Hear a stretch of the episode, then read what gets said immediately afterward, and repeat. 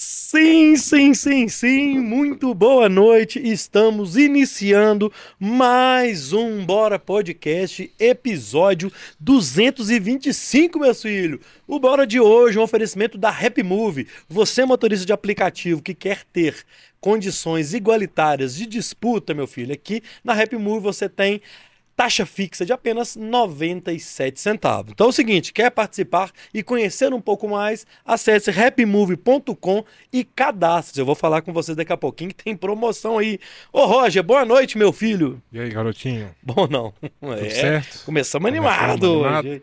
Segundou, meu filho. Como é que você tá? Vamos que, graças a Tranquilo? Deus. Vamos que vamos. Vamos lá? Eu quero saber o seguinte: é, quantas mil visualizações no YouTube nas últimas 48 horas? No corte, 100 mil. 100 mil visualizações, 100 mil. graças a Deus, graças hein, a meu Deus. filho? Meu Deus permaneça Bastante. assim. O que é o então, Cortes? Explica pra tu. Canal de Cortes, galera. Quem não consegue acompanhar, né? Não consegue, às vezes, assistir uma hora, vai estar tá lá os melhores momentos, a piadinha, a historinha, motivacional. Aquele, aquela, aquele momento da risada momento, é lá. Né? Então você vai estar tá lá, vai escolher a melhor parte que for do seu interesse, uhum. né? Não precisa assistir tudo, às vezes nem tudo vai ser interessante para cada um, né? Uhum. Então você assiste lá a parte que você achar mais interessante, mais Boa. legal, né? Que for do seu interesse. E como é que faz para cadastrar? O link tá na, na descrição, link tá na descrição. É? Primeiro link da na descrição. canal, canal de cortes.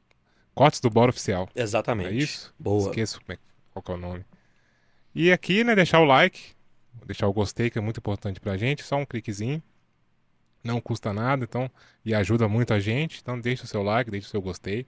Quem quiser participar, né? O Pode mandar tá no chat. Manda aí no chat. Quem quiser furar a fila das participações, das. Podia fazer perguntas, o seguinte: já manda pedindo piada. Já manda as piadas é, e manda pede... o superchat, que já fura a fila. pede, pede algum corte do, do Berg lá, o que você mais gosta, que você já viu no show dele, vai mandando Isso, aí. Então... Que o homem fala que hoje ele vai fazer o show dele aqui pra gente. Participem no chat, então quem quiser, quem estiver vendo pela TV, dá uma entradinha lá, pega o celular, abre o nosso YouTube e participe pelo chat do canal do Bora Podcast. É isso. É isso. Show de bola. Vamos lá? Pedir também para seguir a gente coisa? nas redes sociais, é o arroba RogerHenrique94 isso, tá aí, e arroba Bora Luiz, que é importante também a gente dar uma bombadinha nas nossas redes, certo? Segue lá. Partiu, e então? seguir o Bora em tudo, né? Tá em tudo. Em todas as plataformas, arroba Bora Podcast. Plataformas de vídeo, de cortes, de... De, de tudo, texto, de, texto. De... tudo que você imaginar. Procura Até no Bora, Elo nós estamos, meu filho. Procura o Bora em qualquer lugar que estaremos lá. Boa, é isso. É isso.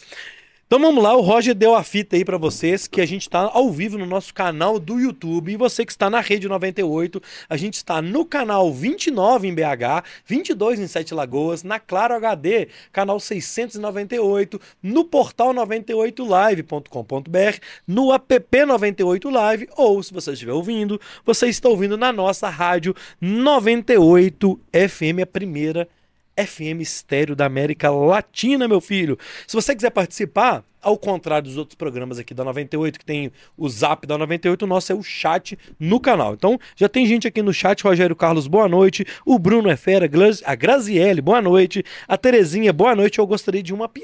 É, Terezinha quer dar risada. O Rogério Oliveira, boa noite a todos do Bora Podcast. Salve, o Rogério. E eu quero mandar um salve pro Vinícius, né, Roger? Vinição. Que encontrou a gente lá no Outlet de Contagem Sexta-feira. Sexta-feira, Vinícius. Obrigado, viu, cara? O cara, gente boa, Passou encontrou com a gente assim, lá. Falei, uai, eu conheço. é, ué. Falou que assistia a gente. É, eu achei que eu tava legal. devendo, Vinícius. Pelo amor de Deus. Ô, Vinícius, salve, viu, meu filho? Obrigado pela moral lá no Outlet de Contagem, beleza? Bruno Berg, oh, é grande, a introdução é longa, né? Bruno Berg, humorista, arquiteto, o homem aí da, das mil e umas é, das mil uma faces do humor, né, Bruno? Bem-vindo, obrigado, cara. Pô, oh, que isso, prazer. Já um sei... tempão que era pra você ter vindo, tá ligado? pois é, mas uma hora sai.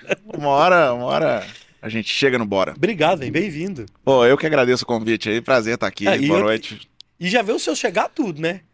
Já veio Gabriel, já veio. Começaram por baixo, né? Começaram... Comecei com o vinil, olha que coisa. Não, o, o, o Gabriel tem um metro e meio, né? Ele tá... O, Vi, o Vinil ele já veio várias vezes, né? É. A gente estava até conversando aqui é. sobre isso. Vinil é sócio. O Vinil é um show à parte. Veio Nacife, veio o Gabriel, pô, que. O Estevam. O Estevam, putz, o Gar... outro também que é difícil de trazer, mas enrolou. E o Paulo vai vir. Paulo vai vir? Você tem certeza, mas ele confirmou mesmo? Não, não. Sim, ele, ele, ele mandou Não, não. assinado que vai estar, Não. porque se você. Se eu fosse, eu não contava muito com isso, eu não, quero hein? que você conte uns bastidores do Paulo depois. Não posso, não, ele fica bravo. Não. Ele fica bravo. Paulo, Paulo, Paulo não pode fazer piada com ele, não, que, que ele, que Ah, ele é? apela. É. Não, então nós vamos fazer ele, ficar- vamos fazer ele apelar ao vivo aqui. Não, não, tô brincando. Eu gosto muito do Paulo. É porque a gente- qualquer pessoa que trabalha junto, às vezes a gente gosta de se irritar, né? Ainda mais humorista. A gente gosta de ficar provocando um ao outro. Mas a galera te respeitou, tá, Bruno? O pessoal não passou podre seu, não. Não, é porque aí na frente das câmeras eles respeitam, né? o problema é que eles fazem fora daqui. Ô, Bruno, você é arquiteto, é isso? Assim, de formação? Sou. Eu queria que você contasse pra quem não te conhece a sua história, a, tá acompanhando a gente aqui na 98. É, de onde que você veio aqui? Você é aqui de BH mesmo, não é e tal? Até o momento que você chega no morro, assim, vamos dizer assim. Tá. é, eu sou arquiteto não praticante, né? Já, já há algum tempo. Mas eu, eu sou daqui de BH mesmo. Nasci aqui, morei em algumas cidades do interior, que quando meus pais eram casados, mas quando eu tinha seis anos, meus pais se separaram, voltei pra cá. Desde então morava com a minha mãe, na casa da minha avó, nos fundos da casa da minha avó, construí um barracão ali. Aham. E aí estudei a vida toda aqui, ali no Bueno Brandão, Escola Estadual Bueno Brandão. Depois fui pra Escola Estadual Professor Leopoldo de Miranda. Ô, Bruno, Bruno, é, é, no- é, é no Floresta. Não, o Bueno Brandão é ali na Savassi. Ah, não, na É em Savassi. frente ao Barão do Rio Branco. Tá, Tem o Barão tá. do Rio Branco de um lado e o Bueno. Brandão do outro. Tá, Na Getúlio Vargas ali. tá, tá. E... Que é tradicional também pra caramba. Tradicional, é. E aí fui faz- estudar arquitetura. E eu estudava, na época que eu estudava lá no Leopoldão, era um. Tinha uma, uma coisa. Eu gosto de contar a história pra falar pras pessoas também. A gente é só humorista, não. A gente gosta de, de passar lições coach aqui. Ah, a ótimo. importância do foco na vida das pessoas. Eu estudava, é, estudei a vida inteira em escola estadual, né? E lá no Leopoldão, na época que eu estudava lá, que é o Leopoldo de Miranda, né? Aham. Leopoldão, entra burro e sai ladrão. E aí a gente não tinha, eu não tinha conhecimento de ninguém que tinha passado é, no vestibular da, da UFMG. Ó, tinha isso, então. É, nos últimos, sei lá, 10 anos pelo menos. E eu não tinha a menor condição, assim, a- minha mãe, a gente teve muita dificuldade ali na infância, e eu sabia que eu precisava fazer uma faculdade e não teria condição de pagar uma faculdade particular. Então nunca cogitei a possibilidade de não passar no vestibular. E aí, o meu, o meu irmão o cara mais inteligente que eu já conheci na vida. Ele é dois anos mais velho que eu. Ele formou e não passou de primeira, mas no ano seguinte ele passou. Entrou na UFMG, Na Federal. na Federal. Foi fazer ciência da computação, que era um dos cursos mais concorridos. Caramba. Aí eu falei, pô, se ele não passou Não de primeira, não vai ser eu que vou passar. Mas continuei ali na, naquela, naquela toada, naquele foco. Nunca fui de estudar muito, não, mas eu gostava de assistir aula, então eu, eu conseguia, eu lembrava da- da- das coisas com facilidade. E aí, fui lá, passei no vestibular. Dos 90 e tantos alunos que formaram, eu fui o único que passou no vestibular de primeira. Não tô nem falando da federal. Ninguém mais da escola tinha passado em nenhuma outra faculdade. E eu passei na federal no curso de arquitetura, que era um dos mais concorridos na época, também era o quinto mais concorrido. Eu, Caramba. e, Mas por que arquitetura? e porque eu sempre gostei de criatividade, mas eu também sempre fui apaixonado por matemática, física, e na arquitetura foi onde eu achei que dava para unir essas duas Você coisas. é a criatividade e a. e É. e a- aham. E aí, que eu tava falando da importância do foco, porque aí eu fui, estudei arquitetura, é, me formei. Quando eu formei na arquitetura, eu já fui contratado, eu fui contratado pela UFMG para trabalhar num, num projeto de pesquisa lá e num escritório que era um escritório muito bom. Logo depois, o meu chefe me levou para trabalhar com ele no projeto do Cine Brasil, o restauro do Cine Brasil, que era um projeto que qualquer arquiteto Aham, queria estar trabalhando. E aí eu fiz o projeto, assinei, eu sou um dos arquitetos do restauro ali do Cine Brasil. Ó, que doido. E aí, quando eu tava lá trabalhando no Cine Brasil, eu me apaixonei pelo stand-up, comecei a fazer, e aí eu larguei uma carreira promissora na arquitetura para fazer comédia. E é aí que eu falo da importância do foco. Porque eu não precisava nem ter passado no vestibular, se você for ver essa minha história. E olha o tempo que eu perdi na minha vida por falta de foco É. fiquei estudando, sendo que eu só precisava contar piada. Você não precisa estudar para contar piada, entendeu? Então, por isso eu falo, a importância do foco, gente. Se você quer contar piada, não fica perdendo tempo estudando física, matemática. Olha, olha o tempo, olha só o, o esforço que eu tive para passar num vestibular e hoje, ah, você é arquiteto, sou. O que, que você sabe de arquitetura? Nada. Eu conto Não, piada. Ah, Mas peraí, só, só pra eu entender.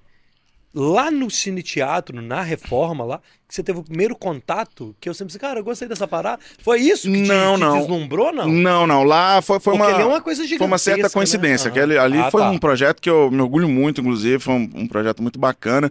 Tive contato ali. É, é engraçado que eu, eu tava ali, eu participei, o início da obra, eu ainda tava lá no projeto, Aham. então eu, eu participei ativamente de tudo e eu nunca imaginei que eu ia pisar naquele palco pra apresentar. Não, Não, eu sim. era, sempre fui muito tímido, eu não, Ah, o arquitetão, né, velho? Tá ali no projeto, né? Aham. mas eu sempre fui apaixonado por comédia. E lá na faculdade de arquitetura, é, brincadeiras à parte, eu acho que a faculdade me ajudou muito a- na minha formação Imagino. como humorista também.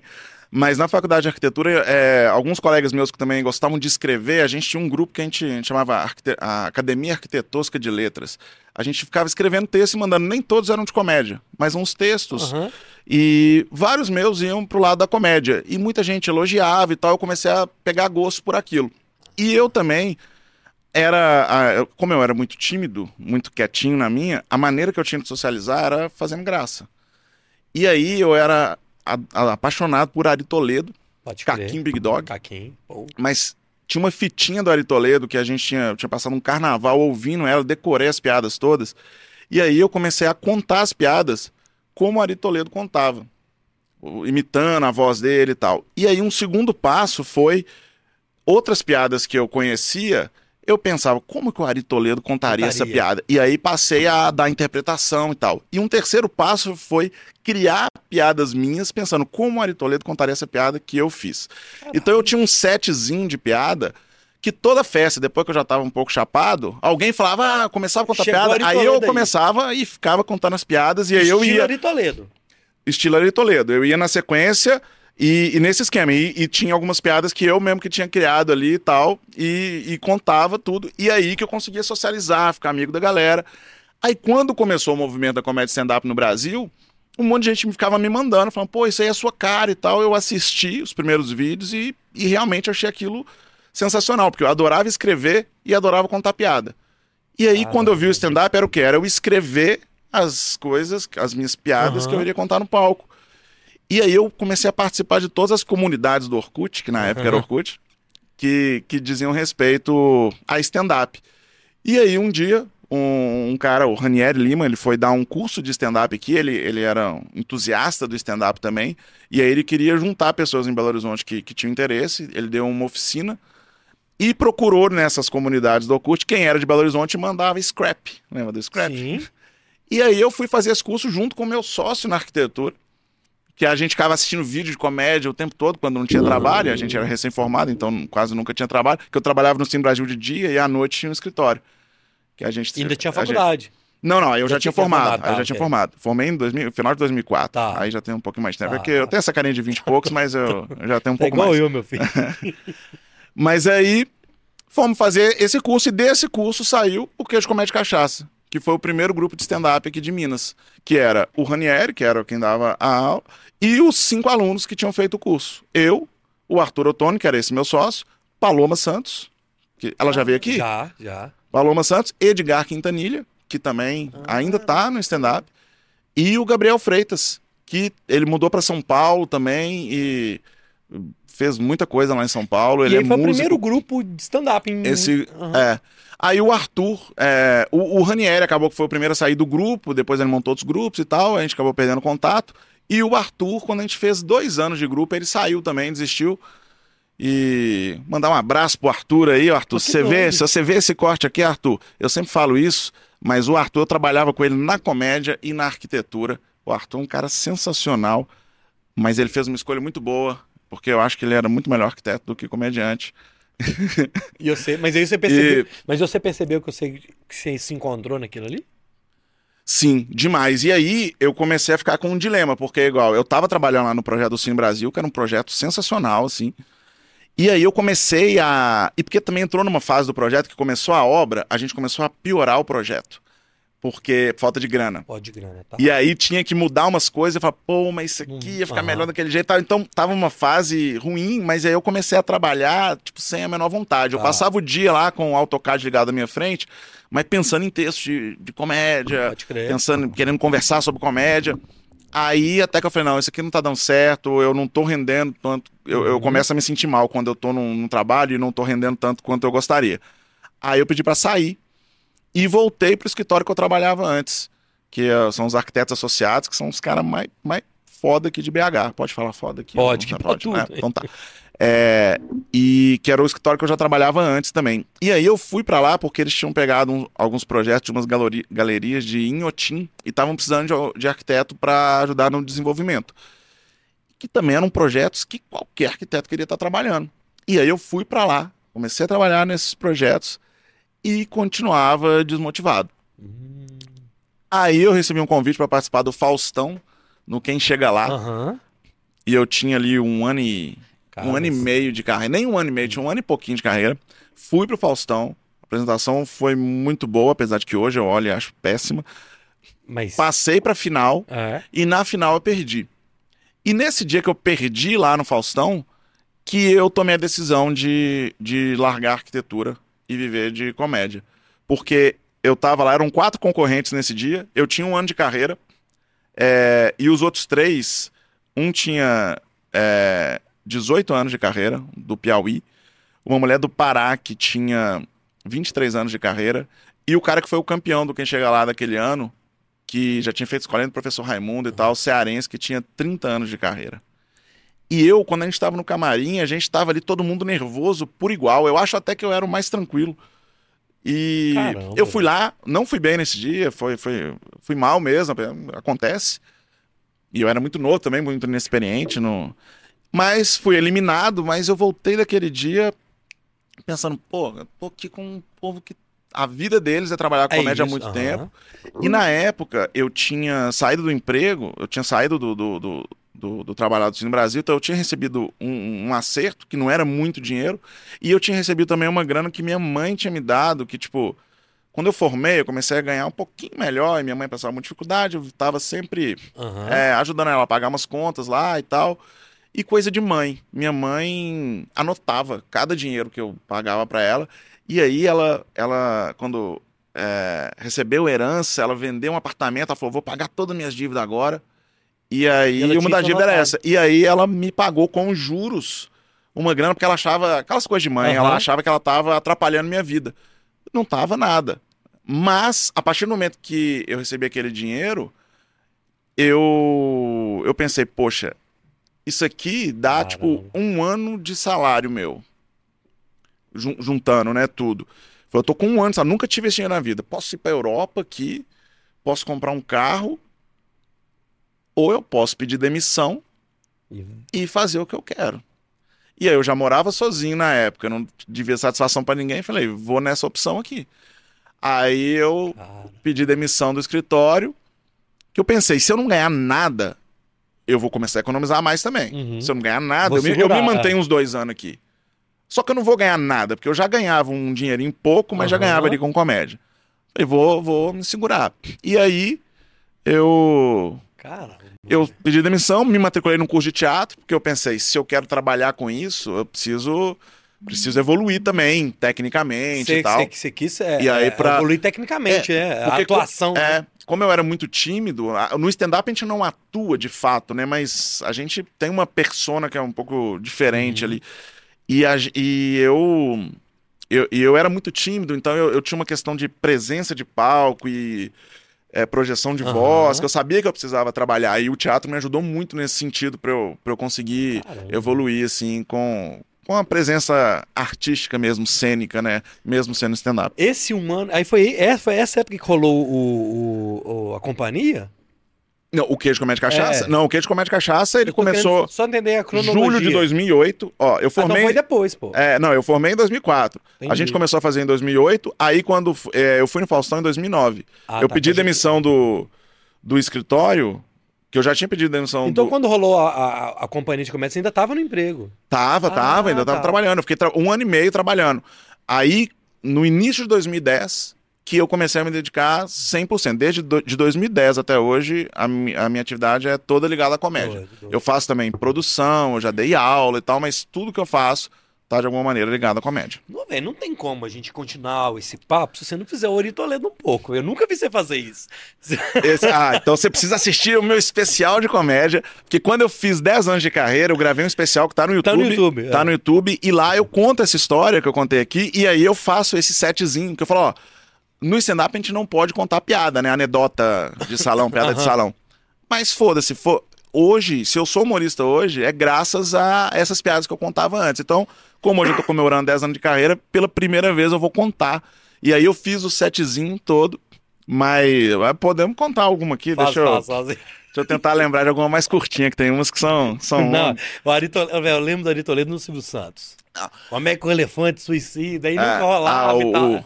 O... Não, tem uma, eu vou contar, então eu vou, eu vou no segundo passo, que Tá. as do Ari Toledo, eu tô lembrando que elas são, são bem longas. Tem uma que não é do Ari Toledo, mas que é nesse esquema, que é uma piada que eu conheci, falei, eu vou pensar como que o Ari Toledo Ah, tá, contaria boa, boa, boa, essa piada. Essa não é minha também, essa é uma piada de salão, tá?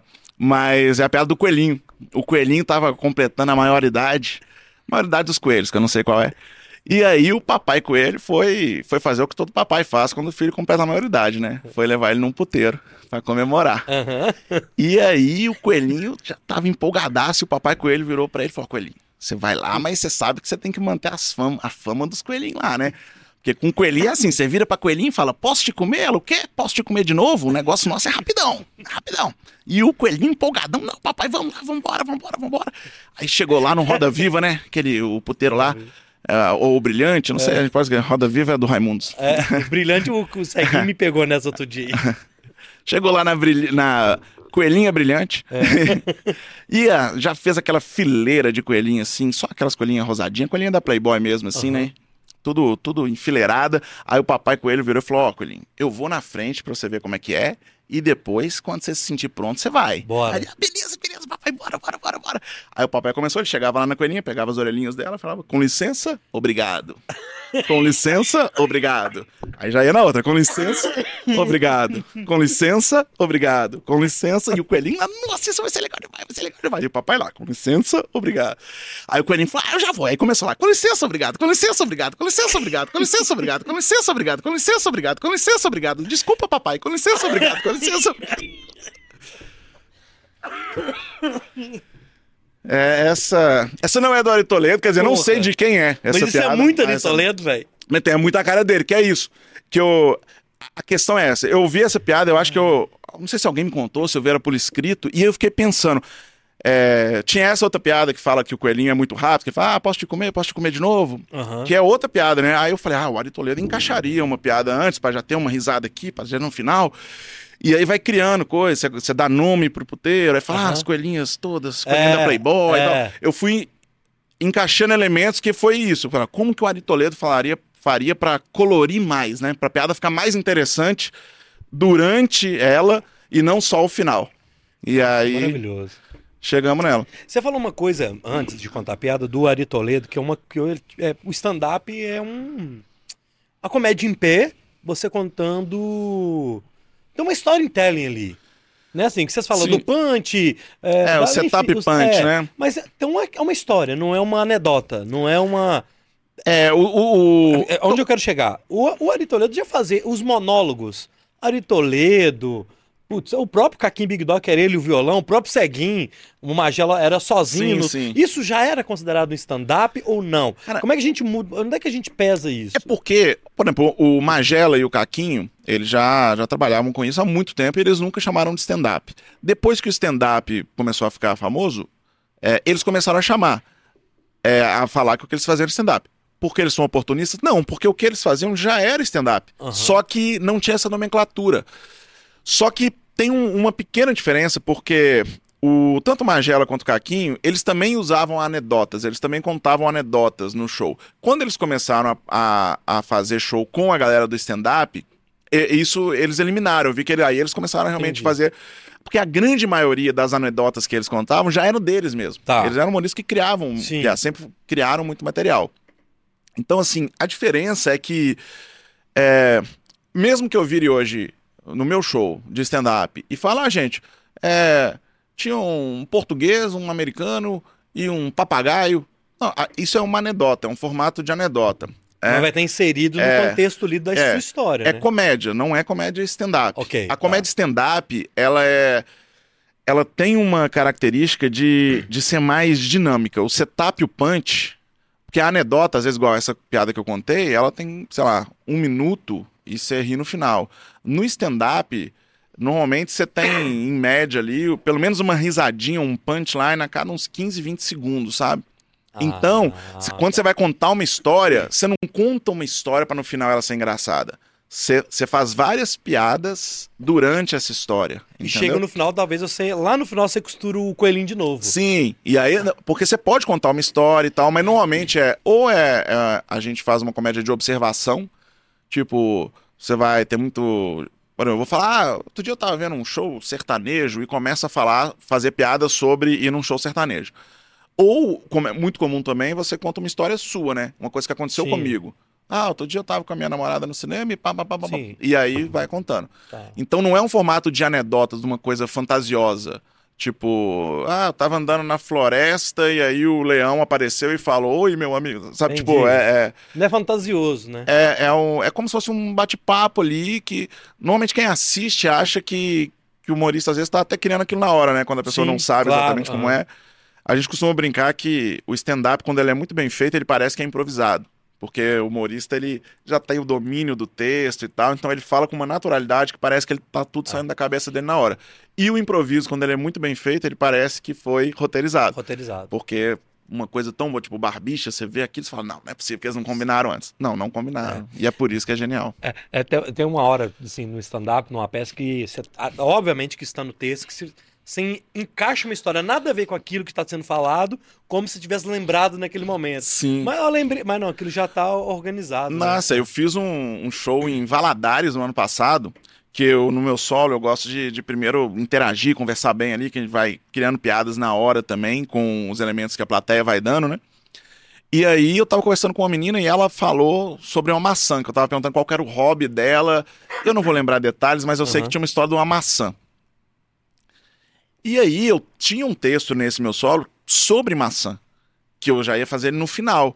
Mas como ela já me deu aquele elemento, eu já comecei a jogar piada de maçã ali pra ela e tal. Eu lembro que acabou o show, a galera veio falar comigo, não, cara, você é muito bom. A menina falou um negócio de maçã, você já fez várias coisas de maçã na hora. Tipo assim, não, eu não criei na hora não, calma não. Mas é isso, é porque a gente tem um leque, né? Eu, pô, eu trabalho com isso há tem 15 anos. Então eu tenho um leque de assuntos que se esse elemento aparece ali no show, eu vou puxar Ok. pra trazer, pra deixar mais interessante, Boa, né? Boa, boa, boa. Ó, o pessoal tá no meu ouvido aqui. Calma, gente, aqui. É, você que tá na Rede 98, a gente vai chamar um intervalo, mas você que tá no YouTube, continua aí no YouTube que a gente continua o papo aqui, beleza? Ô, Teofi, chama aí o intervalo na Rede 98 pra gente faturar e a gente volta daqui a pouquinho com mais Bruno Berg aqui no Bora Podcast. Chama aí, meu filho. Você que tá no YouTube, a gente continua rolando Ah, então a gente continua aqui, né? Continua, é. Agora eu vou no chat. Tem uma Aí galera sai, aqui no acha chat. que tá no Não. intervalo, fala, mas que Não. bosta. Pô, velho, funcionou? Funcionou? ó, um minuto e meio de intervalo, então vamos lá, ó. Vanessa Braz, boa noite. Lucas Barbosa. Vanessa? tá aqui com a gente. Vanessa tá sempre com a gente. hein? Lucas Barbosa, boa noite a todos. Já na audiência da Peppa Pig. Pô, Lucas. O Lucas também, ele tá sempre nos shows de stand-up aí. E o Lucas mandou uma pergunta aqui muito Hum. boa. O, um salve pro Wallace Souza, que tá junto com o Lucas, que eu vou fazer essa pergunta na hora das perguntas. Mais Tá, pro final, porque é uma pergunta muito agora, legal. É porque fala é, dos quatro amigos e tal. É, Enfim. Não, não dá spoiler, não. É, vai ser legal, é boa pergunta. O, quem tá aqui também com a gente é a Beatriz Neves. É, Bruno Berg, humorista mais lindo. Ah, gente. Mais. Espontâneo, É assim. um gênio, agora mais lindo eu já não sei. É, na Beatriz Beatriz Neves, você que é a. a, a Uma gênia linda. A comenta, comentarista de YouTube mais linda É, que se pode conhecer. É minha O- namorada, é por isso é, que. beijo, Beatriz. Tem um mau elemento aqui, fumador de maconha, Gabriel Andrade. Esse Andrade. menino é bom, tem futuro. Esse, esse menino aí, é. Esse Gabriel Andrade aí, ele, é complicadinho, viu? Bruno, seu pai, seu pai Rubens tem mandado muitas piadas. Nossa, tem. É, a gente tem que falar do meu pai. Vamos falar, vamos falar. Nossa. Estamos voltando, hein? Vinheta no ar, é, gente, que é televisão, rádio, YouTube. Ah, que é uma loucura.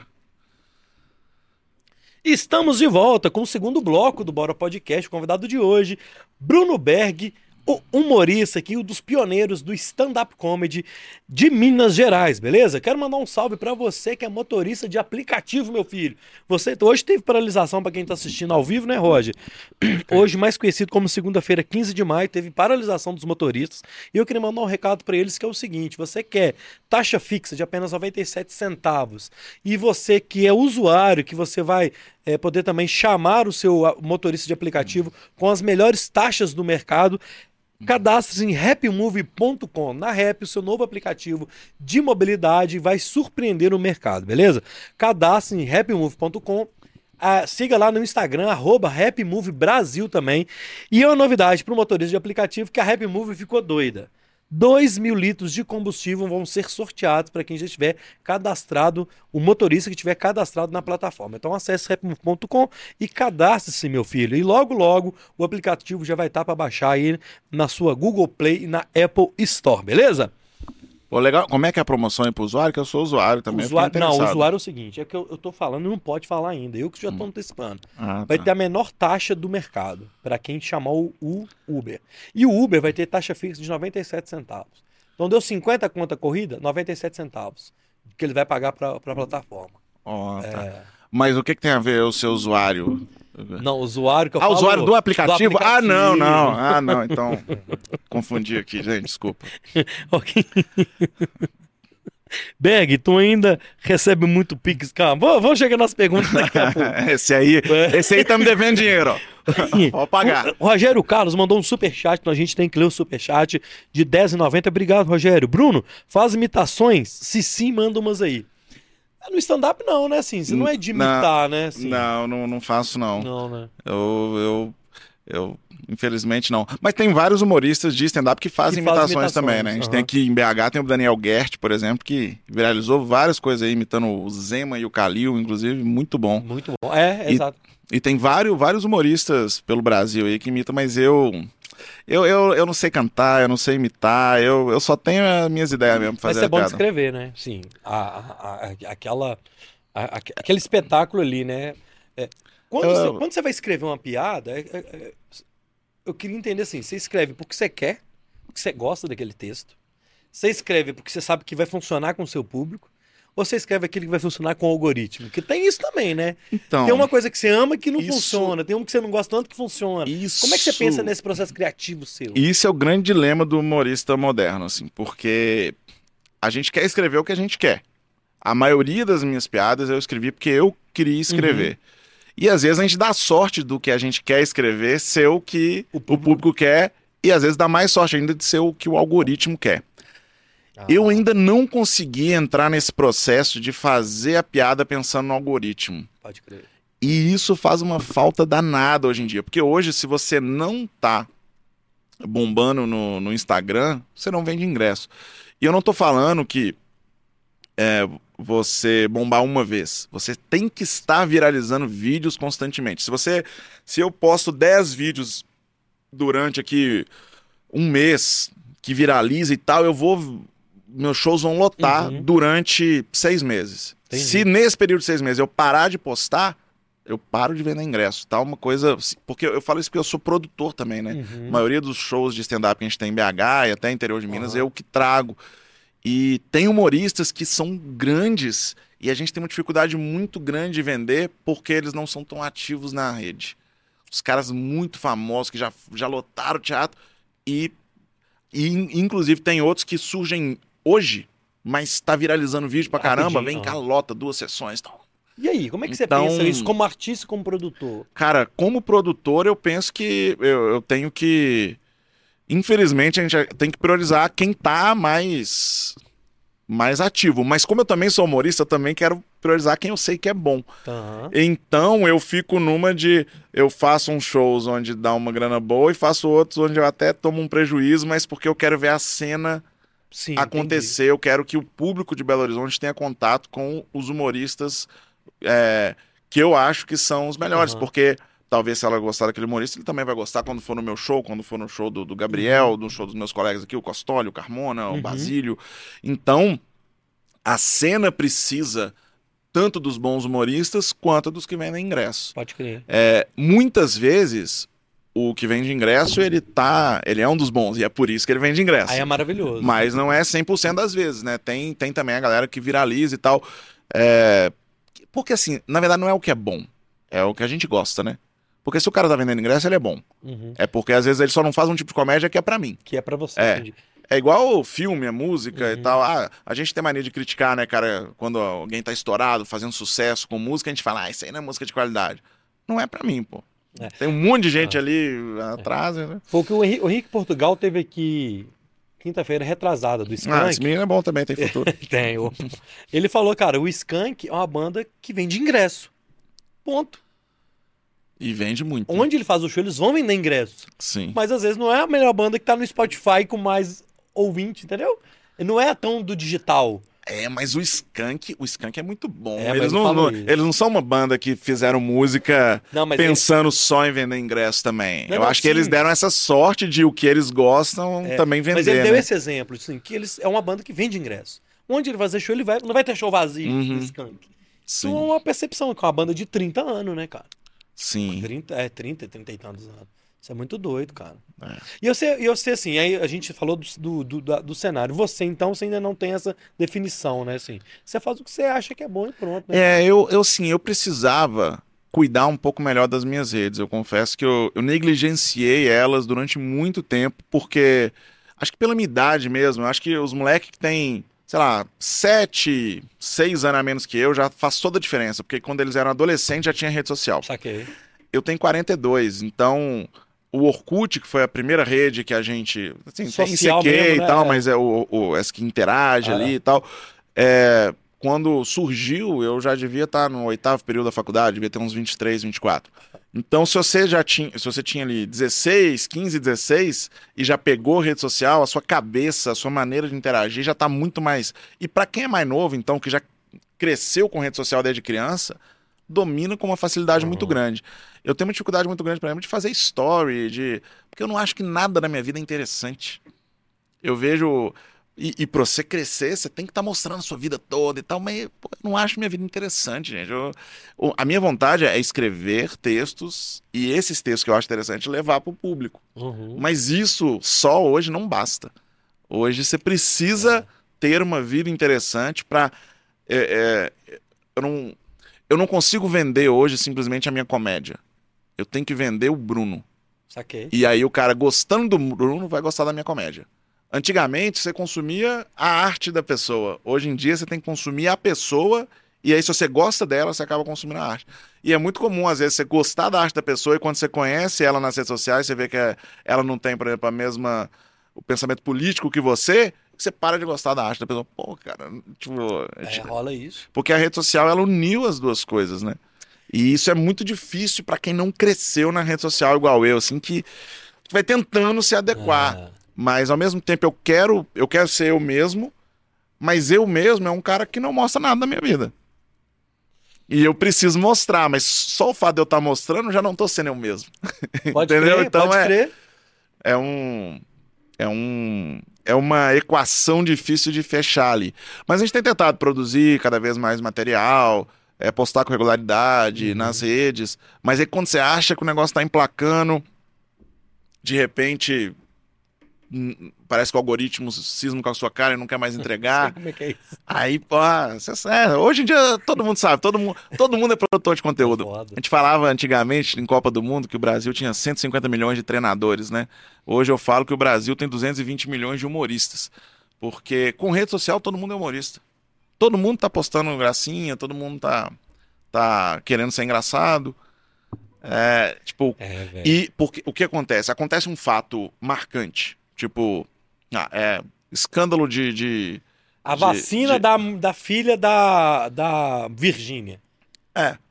Aí tá Todo todo, mundo fazendo piada sobre isso. É. A piada que eu, que sou humorista, vou postar tem que ser muito melhor do que a que tá todo mundo fazendo. Porque senão, eu, é porque eu sou humorista, pô, o cara que é engenheiro postou uma piada lá. E o que acontece? Pra quem não trabalha com isso, e pra muita gente que trabalha também, aí que tá um problema, não se preocupa com originalidade. Então, às vezes, a piada que tá sendo postada pelo engenheiro não foi o engenheiro que fez. Ele viu e repostou como se fosse dele. E tem, infelizmente, É, no stand-up isso é mais raro, mas ainda tem também, é óbvio. Mas entre produtor de conteúdo, né? Influenciador digital, produtor de conteúdo. Tem produtor de conteúdo que nunca. É, produtor de conteúdo não, que o pessoal chama de criador de conteúdo. Criador, é. Tem criador de conteúdo que nunca criou nada. Tem gente que tem milhões de seguidores, é chamado de criador de conteúdo, e ele só pega, principalmente, pega coisa gringa, vê um vídeo que tá bombando lá fora, gringo, ninguém no Brasil fez ainda, faz exatamente igual, só traduz e tá aí ganhando rios de dinheiro com o trabalho de outra pessoa. E cara que fica famoso com isso, né? Nossa, o que mais tem? Se você pegar. Eu, eu me arrisco a dizer que se você pegar 100% dos criadores de conteúdo na internet, se tiver 10% que cria o conteúdo de fato, é muito. A galera desse marketing digital, de lançamento, foi tudo, é tudo gringo, essa parada. É, tudo. tu- Mas ali tem alguns que compram os direitos, né? Uma coisa é. é- porque, por exemplo, é, é diferente conhecimento e conteúdo, né? Porque, igual, conhecimento, o conhecimento ele, ele precisa ser espalhado, né? É, música, por exemplo, a gente tá falando do Skank aí, se alguém, se alguém copia uma música e grava, você consegue recorrer, você tem os direitos autorais e tal. Com piada, a gente não tem uma, uma legislação, uma lei que. Então, se eu faço uma piada aqui, é, eu faço uma piada é, qualquer. né? Um criador de conteúdo que tem 10 milhões de seguidores vê esse vídeo meu aparece pra ele por algum motivo, ele acha a piada boa, ele vai e faz essa piada lá, ele vai fechar patrocínio, fechar uma coisa, porque ele não cria, ele só copia dos outros. Ele vai ganhar um tanto de dinheiro baseado na criação de outras pessoas. E quem criou aquela piada mesmo, que no caso fui eu, não vou ganhar nada. E se eu reclamar, os fãs dele ainda vêm me destruir, Aham. começam a me denunciar e derrubam o meu perfil, porque são fãs dele. Então, e eu tô acusando o cara de alguma coisa. Isso acontece muito. E qual é a saída pra isso?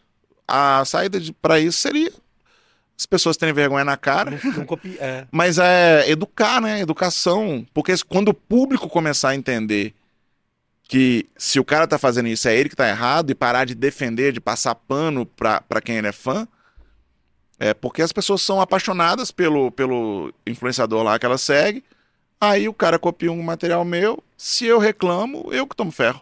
É. Porque elas vão passar pano pra ele. Então é o público começar a entender que é, pra, pra pessoa ser chamada de criador, ela tem que realmente saber criar alguma É. coisa, né? É, esse é muito doido, porque você vê muito, muito vídeo e às vezes, né? Não tô falando que é sempre, você vê muita coisa, mesma, o mais do mesmo, assim, vamos dizer Sim, assim. é porque eles vão criando. O É. TikTok trouxe. O, o É. TikTok acabou dando muita visibilidade pra muita gente, que foi muito bom.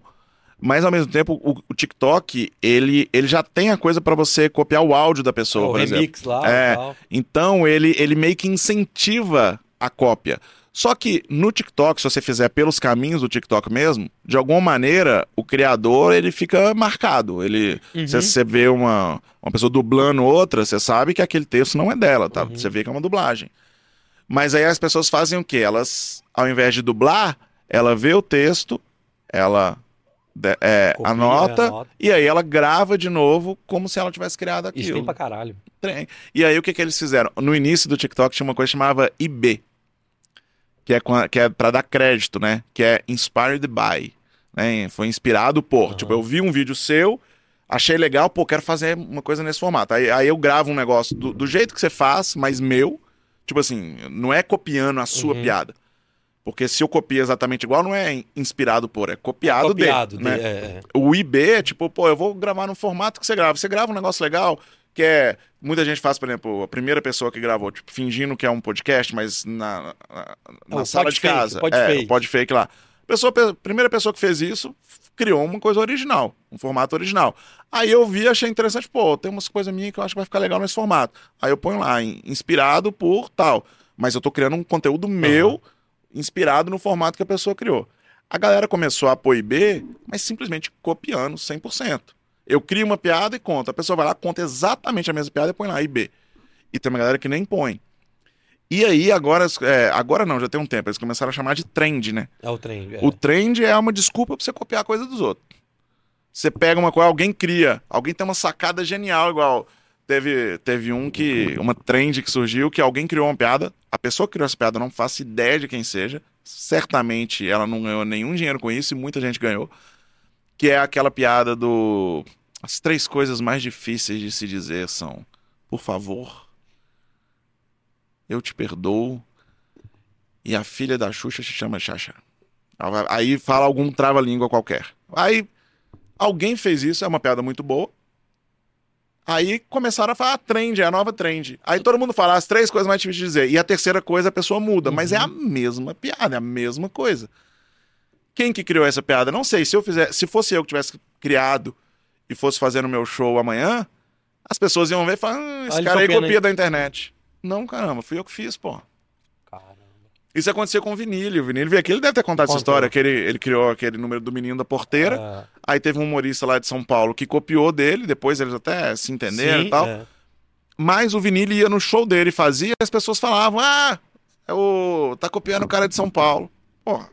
É, velho, isso é muito foda. Porque eu comentei com você aqui, até do, do Bora, que eu te falei no Bora Podcast, uhum. que os caras inventaram um outro Bora aqui em Belo Horizonte, que eu não tô nem aí, pode copiar 200. Que cada um faz do seu jeito. Mas marca gente que marca eles, então assim, é um trem chato. E é ruim nesse caso seu do artista. Que não é fácil você fazer uma. Ah, é um, difícil. Um texto, né, cara? Tem coisa. Por exemplo, eu. Foda, cara. Eu, o Paulo Araújo. E Vocês o fazem, por exemplo, eu sei, o Paulo e tem a questão do Mineirês. É, a gente, São semelhantes. É, a gente tem um show que é o Dois Mineiros e Meio, que somos eu, o Paulo e o Estevam Gaipo que é justamente porque os três falavam sobre esse tema e a gente falou, ah, vamos fazer um show junto então, falando. E a gente deve falar que o show nosso, ele tem a visão de três mineiros, que eu, mineiro da capital, o Estevam, mineiro do interior, e o meio mineiro, que é o Paulo, que é mineiro de Recife. Uhum, né? É. Mas tem algumas coisas, a gente conversa muito, eu e o Paulo, que o Paulo é muito copiado. O, porque o Paulo ele faz conteúdo basicamente quase que só sobre, sobre mineirês. Uhum. E é, hoje em dia tem vários influencers que, que fazem também. E eu não conheço nenhum influencer que fala de mineirês que não tenha copiado pelo menos um vídeo do Paulo. Do Paulo. É, tipo, todos eles, todos, todos, sem exceção. Eu não conheço. Se tiver algum, me manda aí, gente, porque eu não conheço. Uhum.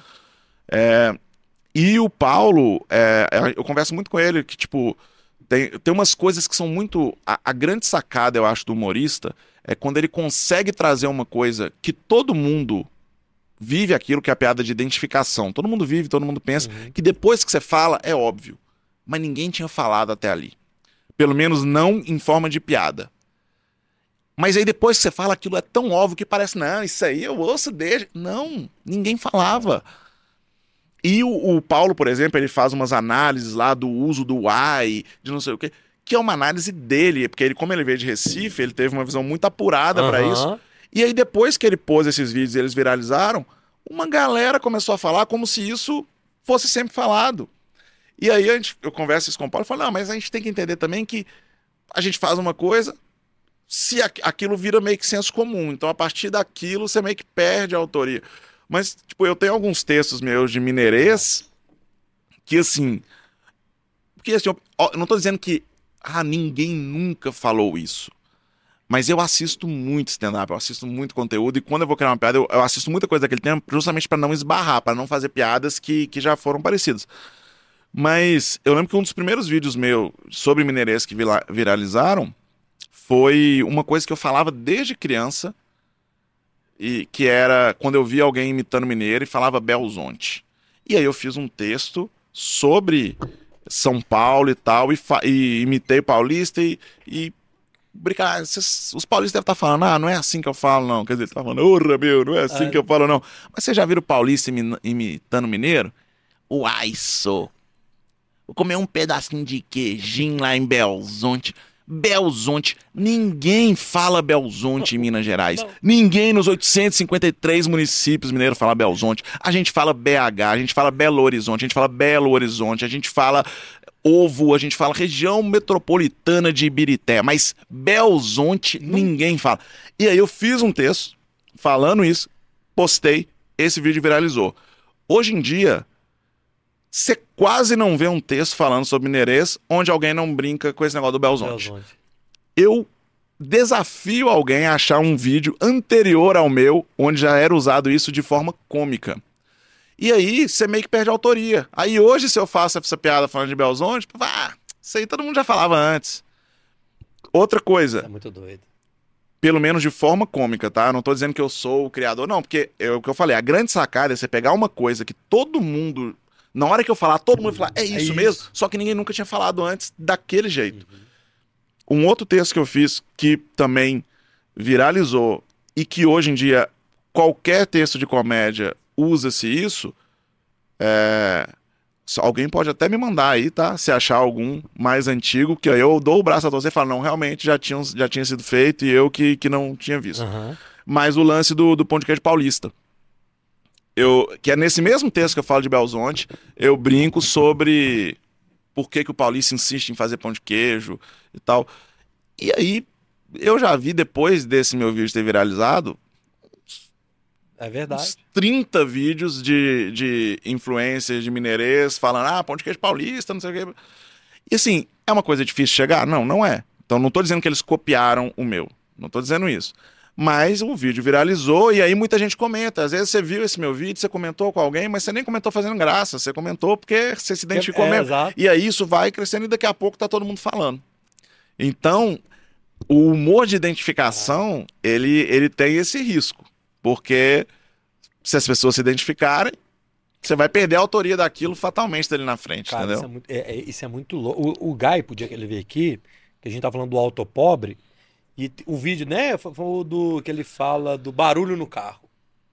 Pô, você tá com um barulho no seu carro, deu 15 dias, o carro tá andando, aquilo é efeito sonoro. Uhum. Isso todo mundo que já teve um carro velho passou por isso. É, na hora Vou que ele fala isso, você fala, pô, é isso mesmo. É isso. Quem nunca, né? Mas essa sacada dele brincar falando, ah, deixou de ser defeito e virou efeito sonoro, isso foi ele que criou. É ele, total. Mas aí daqui, daqui a alguns meses vai estar todo mundo que tem carro velho vai estar falando isso. E quando ele fala, ah, fui eu que fiz essa piada. Ah, você isso aí todo mundo falou. Ah. Eu, eu tinha um carro, eu tinha um, um, um Cinca Xambó em 80 e eu já falava isso. Falava nada. É, o efeito Mandela ao contrário, né? Caramba. E nesse humor de identificação, tem uma coisa que eu não sei se foi o Gabriel ou se foi o Esteban que veio aqui e falou comigo, é do tudo que é ruim de passar é bom de contar. É, é, eles até citaram você, ó, o Beck fala disso e tal, que não é uma frase sua. E É, do isso, Ariano assim, Suassuna. Nessa identificação rola isso, por exemplo, o pão de queijo paulista é ruim. Então é- foi ruim, de- a experiência foi ruim, mas é bom de contar, por exemplo. É, rola isso. Mas eu, eu, eu acho que isso vai um pouco mais além, que é o Ariano Suassuna, que é um gênio, né? Que falava isso, que tudo que é ruim de passar é bom de contar, e tudo que é bom de passar é ruim de contar. Que ele falava, ah, se você passou, você foi viajar no Réveillon, e aí a viagem foi perfeita e tal, você chega, vai contar, ninguém tá interessado. É. Agora você fala, nossa, fui Uma Réveillon, fui assaltado à meia-noite, você acredita? Todo mundo quer saber a história. Então, assim, e, e isso, a gente que faz comédia, a gente usa muito o autoflagelo, igual eu falei, a gente conta muita história nossa. Uhum. Ó, eu tive um casamento que eu fui traído. Até o amigo que mandou aí perguntando do Pix é falando disso. E aí, é, fazer uma piada falando que você casou e é feliz no casamento, não, não pega tanto. Mas piada de corno É bom. é bom demais. Então todo mundo quer ouvir, você se ferrando. Então eu até falo que hoje em dia eu não tenho raiva dela, porque eu, eu sou humorista. Então hoje eu vejo que o que a gente viveu foi uma oportunidade que ela me viu, ela me, me deu, de entrar num ramo de piadas de corno no meu lugar de fala. Porque antes eu não podia, eu não estava no meu lugar de fala para fazer piada de corno, pelo menos não que eu soubesse. Talvez já estivesse há muito mais tempo, mas não tinha esse conhecimento. E agora não, agora eu posso fazer piada de corno com tranquilidade, sabendo que eu estou no meu lugar de fala. Então, quando você vive uma situação não tão agradável, você já pensa logo em tirar uma piada disso? Sim, automaticamente. É, e eu te garanto que isso é com todo humorista, assim. Tipo, aconteceu alguma coisa ruim, você pensar, pelo menos vai virar um texto.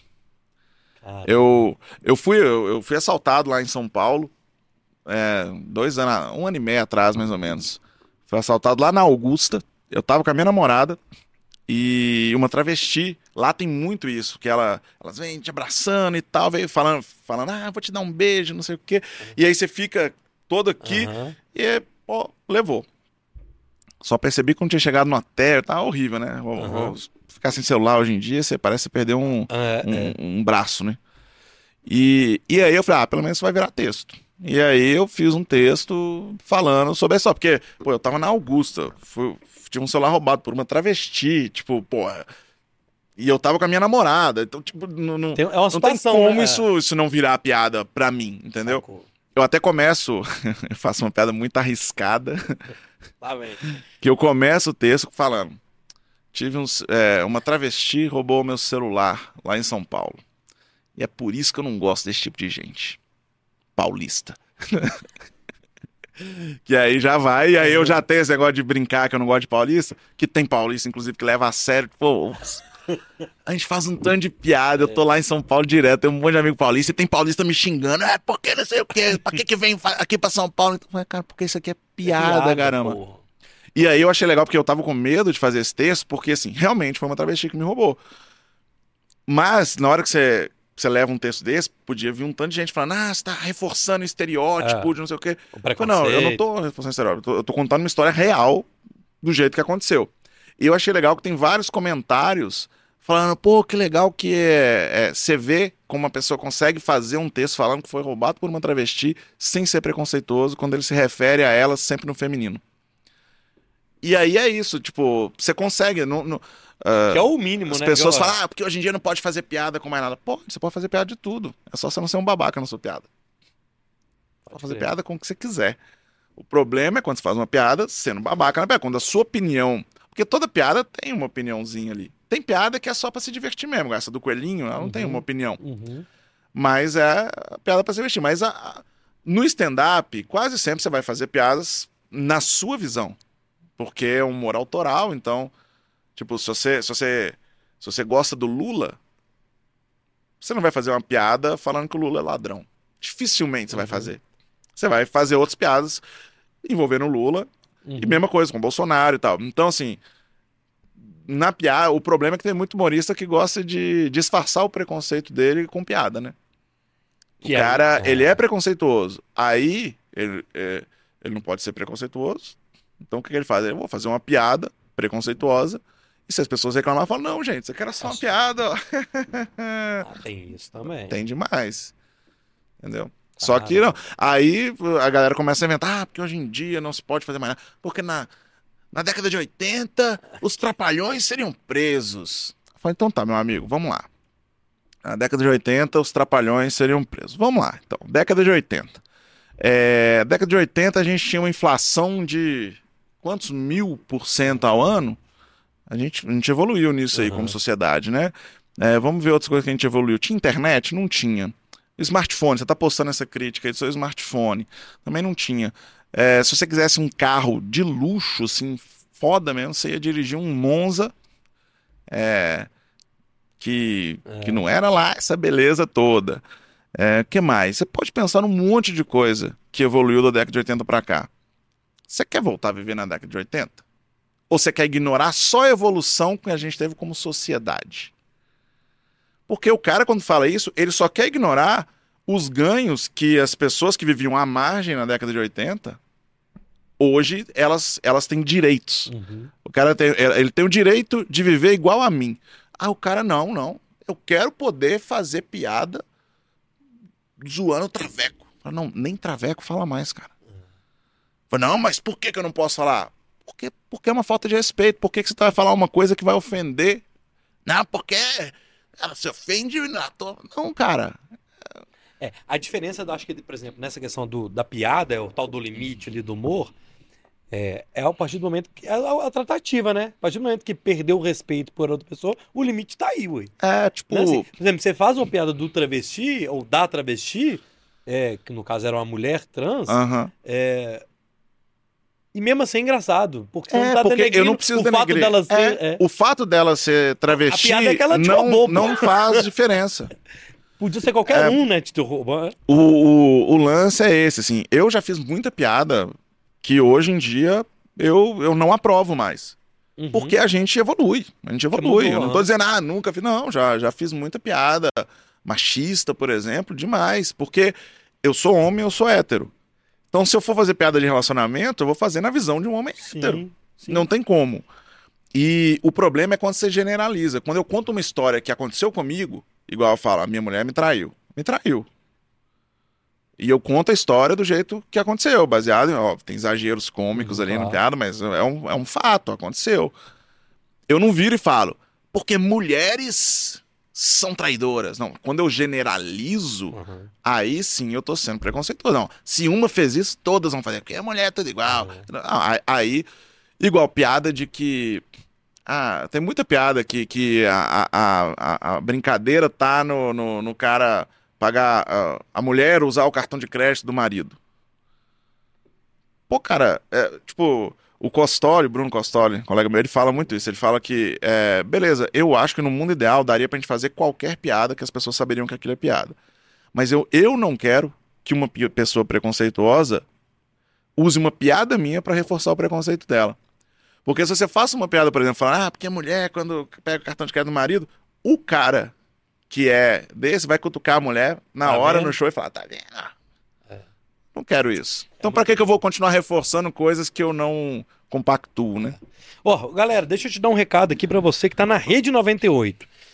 Seguinte, nós vamos finalizar na Rede 98, mas vamos continuar no YouTube. Nós vamos fazer ainda piada aqui, nós vamos fazer um pouco do show do, do Bruno, nós vamos aproveitar. Essa parte a gente não fez, né? Eu Não. falo demais, né? Então é o seguinte, você que tá na Rede 98, digita aí agora Bruno Berg no Bora Podcast, vai lá no YouTube e continua o papo lá. Você que tá no YouTube, eu só vou finalizar com o Bruno, mas você continua aí que a gente vai continuar o papo no YouTube, beleza? Ô Bruno, em nome da 98, cara, te agradeço sim, por ter participado com a gente, que legal. Bem-vindo à 98, foi muito legal. Manda um recado final pra turma, obrigado. Pô, muito obrigado aí. Um abraço pra todos os ouvintes. Matando saudade aqui dos ouvintes. Eu fiquei cinco anos ali participando do grafite, Aham. mas já tem bastante tempo isso. É, matando saudade aí do- dos ouvintes da 98. Vão lá pro YouTube que eu vou contar as últimas piadas que o meu pai me mandou, que são é? Terríveis. Tem isso também. Terríveis. Ô, valeu, viu, mano? Obrigado. Ô, O Bora de hoje foi um oferecimento da Happy Move, meu filho. Você quer conhecer o melhor, o mais novo app de mobilidade, é o super app da Happy Move. Acesse happymove.com e cadastre. Vai ter sorteio esse ano, esse mês aí, viu, meu filho? Fica ligado, beleza? Na quinta-feira a gente tá de volta às 9 horas da noite, não é isso, Roger? Isso aí. Fiquem com Deus, então, na 98. A gente vai continuar no YouTube. Ô, teu filho, obrigado, obrigado, Roberta. Obrigado, Bruno Berg. Este foi o Bora 225 aqui na 98. Fiquem com Deus. Até quinta. Fui. No YouTube a gente continua, a gente Continua. estourou. o- Eu falo o- muito, né? Desculpa. Estouramos o horário, Não, meu filho. Você falou, não, nós vamos falar disso, disso, disso, disso. A gente tá no primeiro tema ainda e eu, e eu aqui, ó. Não, mas é isso, é isso. Ô, a gente tá falando do, da questão do, do humor e tudo. Existe uma diferença também da questão do. Vários humoristas que vieram aqui, Bruno, reclamam ou reclamaram ou não gostam ou tem um pouco pra falar sobre a relação do mundo da produção de humor em São Paulo e a Uhum. produção em BH, que todo mundo recebe todo mundo bem aqui, e lá em São Paulo talvez eles não são tão bem recebidos. Não é pelo público, não, tá? Eu Sim. falo pelas produções e pelos Sim, outros pelo- artistas. Sim, sim, Pelo mainstream ali. sim. Você tem essa relação em São Paulo muito boa também, que eu sei. Como é que você vê esse cenário? Porque vários reclamaram aqui com a gente. Sim, eu acho que é uma reclamação é, condizente. Acho que, de fato, a cena paulista não trata o, o- as, não só de BH, né, mas quem é de fora, do mesmo jeito que quem é de fora trata a cena paulista, mas por um motivo simples, porque a cena paulista é muito vista é, como a cena brasileira. Ok. Porque os grandes humoristas, a grande maioria, foram pra lá. BH é uma rara exceção de que não teve quase ninguém que foi do stand-up. Tô falando do stand-up, tá? Não tô falando de outras áreas, não. É, Os grandes humoristas, o Thiago Carmona, o Estevam, o Paulo, eles continuaram aqui é, em, em Minas Gerais, né? Uhum. E se você pegar os humoristas de Recife, quando cresceram, tu- é, tem, tem dois que, que continuam lá, assim, que fazem há muito tempo, mas for- quem vai crescendo vai indo para São Paulo, vai indo para São Paulo. É, a galera de, de, de Goiânia, do Rio Grande do Sul, do, de Curitiba. Se você pegar, se você fala da cena paulista, você começa a listar vários humoristas, tipo Afonso Padilha, Bruno Luiz, Rodrigo Marques, Nil Agra, Fabiano Cambota, eh, Rafael Portugal.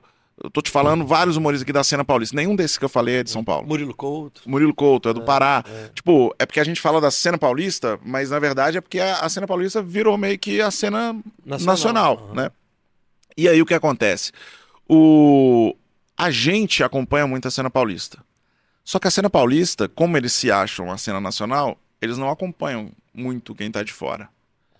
Eles conhecem alguns. Por que, que eu tenho uma relação boa? Porque como eu comecei quando eles também estavam começando, eu criei uma amizade grande com eles. Então, tipo, a galera que tá muito estourada lá, eles, eu já troco ideia com eles desde 2008. Então, eles me veem de uma maneira diferente porque já me conhecem há mais Ah. tempo. Mas, por exemplo, o Estevam Gaipo, É, ele é um cara que reclama muito. Eu sei que ele reclamou quando veio aqui. porque ele já tinha milhões de seguidores e simplesmente a galera do stand-up lá de São Paulo, ninguém conhecia ele, ninguém sabia quem ele era. E eu acho isso realmente muito absurdo. Porque a galera acha que, que é só isso lá. Uhum. Mas eu também meio que entendo o lado deles, porque eles estão lá fazendo corre. Eles não têm obrigação de conhecer o Estevam. Entendi. Então, quando o Estevam chega lá e a galera trata ele como se ele fosse um qualquer, eu entendo o Estevam chatear, mas também entendo a galera não, porque eles não têm obrigação. Porque a gente conhece a galera grande, mas muitas vezes tem um cara no Pará que estourou igual o Estevam estourou aqui, que eu também não conheço. Entendi. Então eu acho que a gente tem que fazer um meia-culpa de todo mundo. Mas que rola uma coisa de São Paulo de, de não agregar, isso rola. Porque, por exemplo, quando vem um humorista de fora aqui pra BH, se tá tendo algum show, a gente fala, pô, tem um cara aqui que quer fazer uma participação, então mesmo que não tenha cachê, mas às vezes, pô, você quer, você tá Uhum. aqui, pô, sobe no palco aí, caramba. Em São Paulo isso não acontece. É uma cortesia, né? É, em São Paulo, em São Paulo acontece muito, uma coisa que a gente fala muito é que a galera de São Paulo, eles nunca falam não. Você falou, vamos fazer, pô, rola de lá fazer um show, claro, pô. Quando você estiver aqui, avisa e tal. Mas quando você tá lá, nunca dá. Eu lembro que a galera sempre falava comigo, ô, quando você vem, você precisa vir mais pra São Paulo e tal. Eu falei, não, beleza, eu vou. Mas avisa com mais antecedência. Aí, beleza. Aí, o que, que eu fazia? Antes de eu comprar a passagem, eu já mandava mensagem para dali três meses, falando com várias pessoas que eu sabia que tinha show. Ô, eu vou estar em tal data aí, tal, tem como marcar. Aí quando eu fechava um show, eu ia e comprava passagem para aquela data. Entendi. Só que a maioria falava: não, velho, tá muito longe, avisa quando tiver mais perto. Quando tiver faltando um mês, você me avisa. Aí eu comprava a passagem, na hora que tava faltando um mês, eu mandava. E, velho, parece brincadeira, mas a resposta de todo mundo era: não, velho, por que você não falou antes? Aham. Agora eu já fechei elenco. Aí eu ia, passava uma semana em São Paulo fazer dois shows. Aí fazia uma ou outra participação, porque como a galera me conhecia, quando eu ia assistir, eu falava, pô, vem cá e faz. Porque me conhecia. Porque se fosse o Estevam, eles não falavam, entendeu? Porque eles não saber. conhecem. é. aham. Mas como quando o cara já veio pra BH eu chamei ele, aí ele meio. E aí fazia, lá, mas aí não tem cachê e tal. Aí eu não conseguia nem bancar a viagem toda. Eu ia tirando dinheiro do bolso mesmo. Então tem, é, eu entendi. Então rola isso. E quem veio depois, porque eu tava bem no início do stand-up ali. Tipo, era, to- to- todo mundo era meio anônimo, né? Quem veio depois, tipo a geração do Estevam, o Estevam, ele deve ter começado, sei lá, uns 5, 6 anos depois de É. mim. Já tinha uma galera que era muito grande. O Estevam estourou é, depois que ele já tava também há uns 4, 5 anos ali fazendo stand-up. Então, é, essa galera que veio depois não teve esse contato. Porque quando ele chegou, o Quatro Amigos já era Já era. já eram aham. quatro amigos. Pô, eu não. Eu, eu, o Márcio Donato veio fazer show com a gente aqui num barzinho pra 15 pessoas. Eu fiz show com ele lá atrás. O Ventura veio fazer show aqui com a gente pra ganhar cachê de 100 reais. O Porchat veio fazer show com a gente aqui no Bar Canapé, na Major Lopes. O bar cabia 100 pessoas, ele, ele ganhou 100 reais e pagamos a passagem e o hotel dele. Foi isso. Então, quando o Porchat me vê lá, ele me conhece, porque quando ele não era conhecido, ele tava aqui Você fazendo tava show comigo. Vocês eram comuns ali, então, né? É. a galera mais nova tem isso de não ser reconhecida, que eu entendo, que eu acho que a galera de São Paulo tinha que abrir mais o olho pra quem tá de fora, mas também eu, eu acho que precisa chegar lá e se apresentar primeiro. Falou, "Ô, tudo bom? Eu sou fulano e tal. Você não me conhece não, mas eu tô, tô, tô, tô fazendo sucesso. Ó. Chega com a credencial, que é, muitas vezes é o número de seguidores no Instagram. Sim. Aqui, ó. Aí logo bate com 2 milhões? Peraí, quem que é você? Aí, Ah, entendi. aí começa a abrir porta, né? Acabou que o network funciona dessa forma hoje. Sim, é. é. Ó, vamos lá, velho. Tem muita gente pedindo coisa aqui e tal. É, eu vou ler um Vou pouquinho do chat. Não, não, pode. Aqui é a Caverna do Dragão. Você sabe como é que você entra. Na hora de ir embora, a gente nunca sabe a hora de ir embora. Ah, não, só, só tem um show na quarta noite. Lucas Barbosa, olá Berg, qual a sua opinião sobre os quatro amigos? Eles vão estar em BH. Mês que vem esgotaram oito sessões em dois dias. No Minas Centro. É, é, a gente tenta trazer aqui, viu, gente? Mas é. Quatro O que amigos. acontece com a gente? O que acontece com os humoristas lá em São Paulo acontece com o Bora quando eles vêm pra cá. Eles nunca têm tempo. Mas não tem. eu- Ó, é, mas o Lucas já respondeu aí por que, que eles não vêm. Porque o humorista de BH não veio, vira igual eles viraram. Joinha para o. É aquilo que a gente respondeu, mas, Aham. mas mesclado nisso. Os caras Cara, têm- ou é quatro amigos. sessão, né? É, oito sessões. É, eles estão gigantes, É. assim. O, o- eles chegam. E, e o que acontece? Eles vão estar aqui sábado e domingo. Na sexta-feira, eles vão estar fazendo sessão lotada também numa outra cidade. É. Eles vão chegar, como eles vão ter quatro sessões por dia, eles mal vão ter tempo de ir no hotel e vão passar o dia no teatro. E aí, na hora que acabar a última sessão, no dia seguinte, cedinho, eles estão indo embora. Então eles não têm tempo mesmo de podcast, tá? Eu sei porque eu produzo. O Afonso, dos quatro amigos, só o Ventura que eu não produzo e o Quatro Amigos em si, que é a Aham. Cangaral, que é uma produtora fora daqui também, o pessoal lá do Espírito Baixo Emil, o Maurício Aham. e, o, e o Ilvio, né?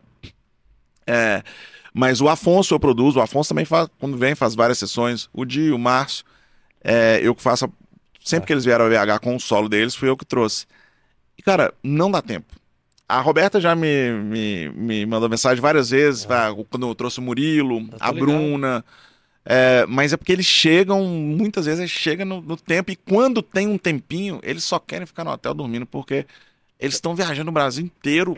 É, um, é muito, é muito cansativo grande, né? também. E é muito grande esses É. caras, né, velho? Caramba, doideira.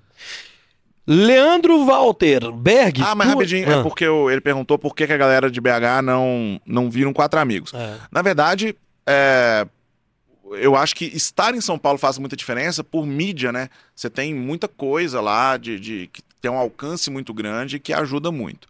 Então, tanto é que as pessoas vão para São Paulo, né? A Uhum, galera é. vai para São Paulo. Mas quatro amigos a gente só tem um. Então, assim, a comparação também, porque porque eu acho que o que o Estevam conseguiu estando em BH Entendi. é muito grande também.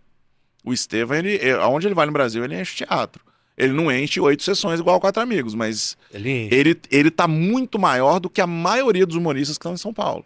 E ele tá em BH. ele tá aqui. Entendeu? O Quatro Amigos é a exceção da exceção. É porque juntou ali os, os dois maiores, né? Os dois que mais vendem ingresso, que são o Ventura e o Afonso, com outros dois também que, que são muito bons, muito fortes. E eles têm uma conexão muito Uhum. foda e, principalmente, muito trabalho. O Quatro Amigos não, não chegou onde chegou É. é, por acaso. A fila de piadas que eles faziam toda semana, você criar um texto, igual você pensar, você vai falar do que você quer ou do que o povo quer? A fila de piadas, eles tinham um tema. Às vezes você não quer falar daquele assunto, mas você tinha que fazer. E eles criavam um material inédito toda semana, semana. cinco minutos cada um. Quem faz comédia stand-up sabe o quanto isso é difícil. E eles fizeram, se não me engano, 250 É filas trampo. de piada. É trampo. É igual você falou, Muito não tem, merecido. não tem vários o- quatro o amigos, né? resultado. É, só tem eles. Tem outras pessoas grandes também no Brasil, né? Você tem vários nomes aí que, que vendem várias sessões, mas que lota oito sessões no Minas Centro. É o Quatro Amigos e o Ventura sozinho, o Afonso sozinho. Talvez. Talvez eles façam seis. Uhum. Mas assim, eu- nem, não, não existe outro nome hoje da comédia que eu diria que faz oito sessões igual a Quatro Amigos faz. E se fizer, são os próprios membros do Quatro Caramba, Amigos. velho. É grande, né? Aí o Lucas já tá pedindo aqui, ó. O Afonso vai estar no Cine Brasil em Dia agosto, 20. duas sessões praticamente esgotadas. Libera uma sessão extra e bag. Pra gente, A gente vai poder liberar. ir. A, a gente é, é porque a produção dele, eles, eles não, eles não deixam a gente abrir várias de uma vez. A gente tem que abrir uma, se, na hora que eles esgotam, É. abre outra, abre outra, É. mas nós vamos fazer quantas sessões der pra fazer com a Fica Afonso. ligado aí, é. viu, Lucas? É. E assim que a gente abrir, ó, a galera é, que, que, que tiver ouvindo e quiser saber, eu tenho o arroba BH Comedy Club, que é a minha produtora. A gente queria ser um comedy club, mas não conseguiu, então a gente manteve o nome, mas é uma produtora. A gente está trazendo esse ano o Afonso, o Murilo, a Bruna, o Rodrigo Marques. É, no link lá do nosso, nosso, do nosso Instagram, tem um esquema que você entra para um grupo VIP que a gente não manda mensagem nenhuma. Mas quando a gente abre venda de Primeira qualquer mão, show, né? a gente manda lá antes de começar a divulgação. Por quê? Pra quem tá ali junto com a gente sempre conseguir garantir os melhores lugares. Então, assim que abrir uma sessão essa do Afonso, por exemplo, antes de divulgar, a gente manda no grupo. Então, se você quiser garantir os lugares da sessão extra e os melhores, entra lá pro grupo. Hoje, inclusive, chegou agora, 9h35. Vem aí show novo por aí, hein? Estão abertas as vendas para a apresentação do Rafael Ganem. Rafael Gunning. Rafael Gunning, a gente abriu, abriu hoje a venda. Acabou de mandar aqui no grupo aí. Acabou de... Ah, você no grupo. ah, você tá no grupo? É claro que Ah, eu tô. O Rafael Gunning vai estar aqui dia 24 de junho. Tô ligado em tudo, meu filho. Vai estar dia 24 de junho e vai estar BH e Betim, inclusive. Tem o grupo de Betim lá também. Boa. Vai ter show do Paulo Araújo, do Gunning, do Thiago Carmona. Cara, esse menino, ele é muito. Era esse menino, agora que eu vi quem que é. Rafael Gunning? É o que fazia os. Quando ele. É, ele das fazia os do áudio. É, do áudio, é. né? Que ele falava do Uber Celta. Você lembra disso, Roger? Não, Aí é ele muito brigava, bom, ele com a Você namorada, ele tipo, trollava a namorada É. nos áudios. Sim, Nem sei se sim. aquele era armado, ele é muito. Ô, velho. Não, ele é ro- tudo roteirizado. Ele, ele, ele é um roteirista de uma... Club, não, viu? Ô, vamos seguir aqui. O Gunning, como ele vai vir, vai ficar dois dias, talvez a gente consiga. Aí, ó. o Aí é problema é, eu não sei se consegue, porque o, ele vai estar aqui. Vou prometer nada ao vivo, É, não. A gente faz vamos lá. Os gravado. caras que prometem ao vivo Precisa não tá na quinta. Ó, você tá no grupo, É. Roberto, sempre Nós que você vê que a gente vai trazer alguém, porque a gente também tem interesse, E pô. a gente grava, velho. É. A gente Entendeu? faz Sim. gravado, pode fazer no sábado, fazer na É. sexta. Não conta. Vai ter um aqui nacional em julho. Pode falar? Não. É. Vai ter uma legal em julho. Nossa, eu chamo hoje, né? Ah, é? É, mas legal. Enfim. Ah, é bom, bom. É, Jeitinho Mineires, Berg, somos fãs do seu trabalho. Seria uma satisfação para nós te vestir com nossas camisetas Mineires é, em suas apresentações. Jeitinho Mineires, chama ele no direct lá. Ah, me, chama É, na DM, é. chama na DM. Chia na DM. pra- Eles vocês querem, a gente não quer, não, né? É, Jeitinho Mineires. Chia lá no eu direct gosto, do. sempre que eu vou gravar vídeo, eu gosto de gravar com uma camisa diferente, então É bom ter. manda umas lá que a gente Chia grava. lá no, no direct, ô Jeitinho Mineires, beleza? Ô, ô Berg, vamos lá que eu quero fazer um. quero que você conte o caso do celular. Que você foi para os Estados Unidos e. Ah, isso aí... Isso é coisa do Caju que me contou. Ah, o Caju é um fofoqueiro. Conta essa história. Não, isso aí eu passei muita raiva. Isso aí. Eu fui pra, pra Disney 2015. Isso. Eu ainda era casado com, com essa, com essa minha ex que, Ah, que eu separei. abençoado. É, óbvio, né? Se ela é ex, eu separei, né? Mas a gente foi pra lá e compramos. A gente já não levou celular, porque você pode voltar com o celular, né? É o esquema que todo mundo faz. Já Aham. que foi, vamos comprar um iPhone novo lá, volta com ele. Então, não levamos ce- celular. Primeiro dia, compramos e curtimos 15 dias na Disney. Pô, tirei foto de tudo, caramba tal. Eu tinha um iPhone 4 antes. E eu comprei lá um iPhone 6, que era o, o- o da época. Quando eu voltei, eu voltei, tava, tava tendo campanha de popularização, fizemos várias apresentações lotadas também com Desculpa Não Estamos na TV, que é a peça do, do Desculpa Qualquer Coisa, que é o meu grupo. E aí, também com vários registros legais e tal.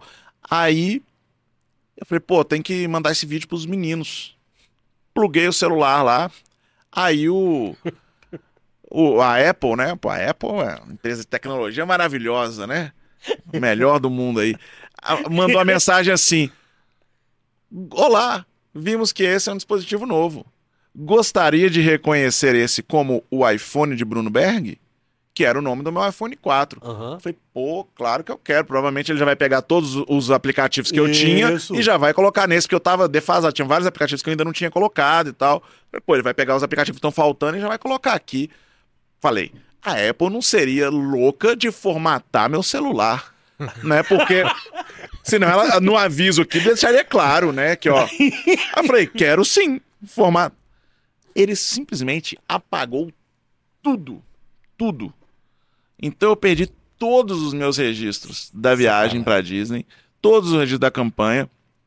E, e o que aconteceu? Logo depois dessa viagem pra Disney, eu separei. Aí a minha ex me mandou as fotos que ela tinha tirado. Só que então eu só tenho fotos da Disney que eu tô com ela, porque eram as do celular dela. Aí eu contei essa história no grafite.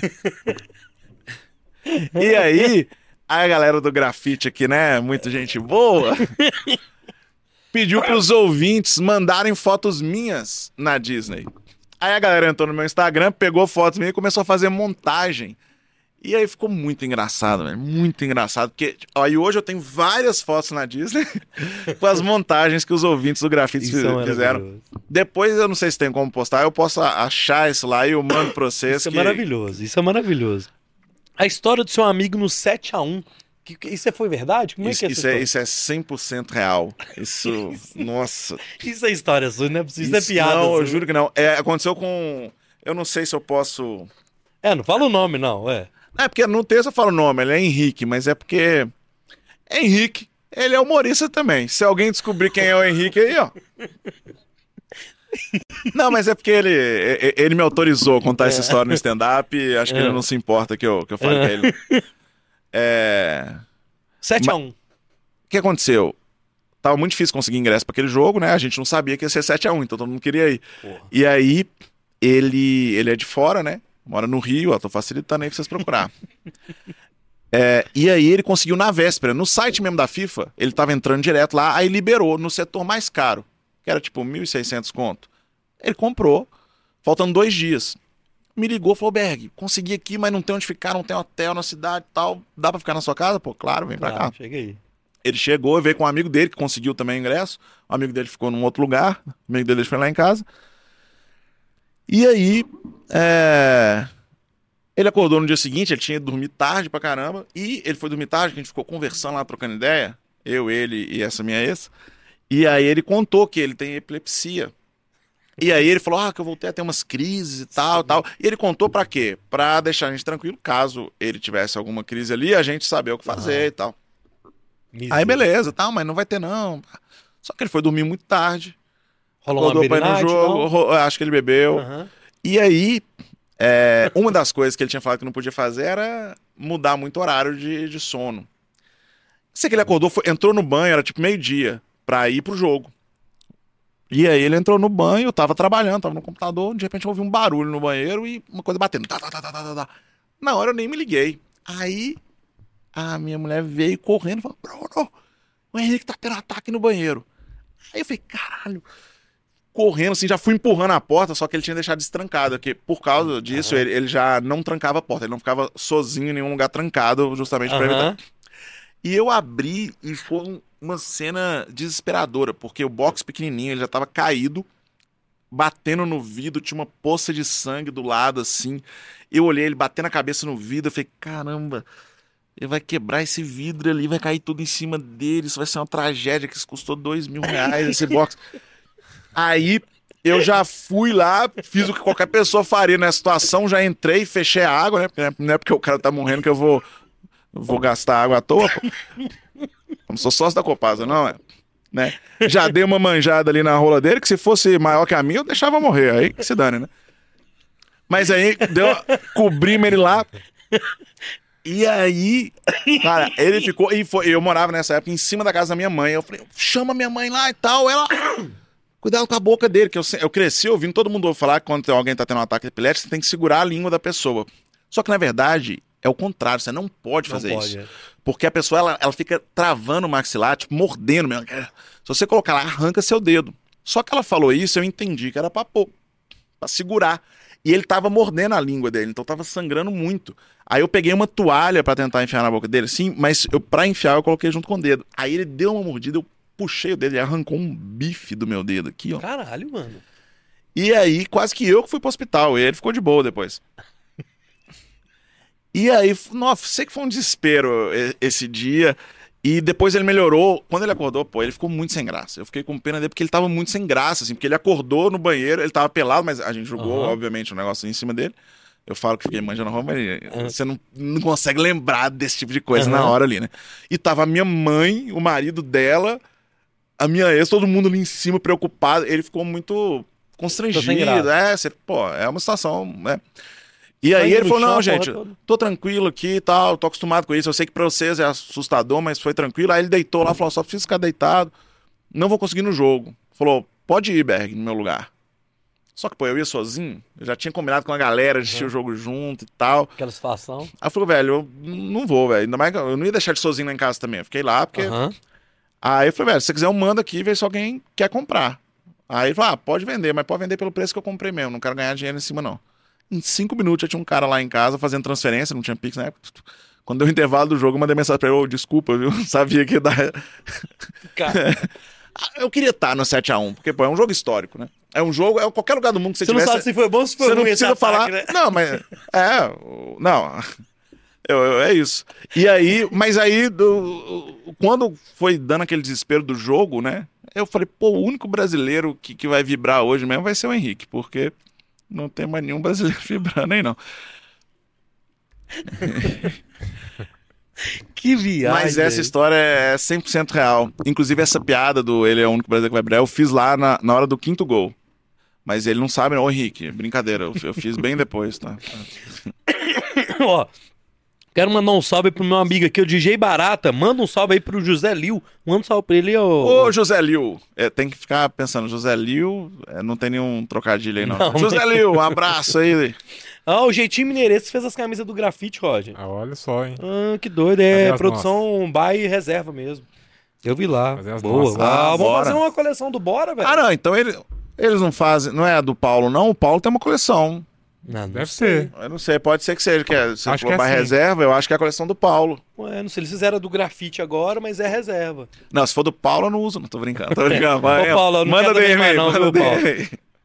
Eu faço queria- show junto com o Paulo. Eu, eu- eu sei que você tem um, uma sketch, um, um- um texto lá dos. Dá pra gente fazer? Dos enganos, assim? Da vida, assim? Como é que é? É Bom, meio- dos enganos foi um texto. Na verdade, é um texto que eu só fiz uma vez, que foi quando eu filmei. Aham.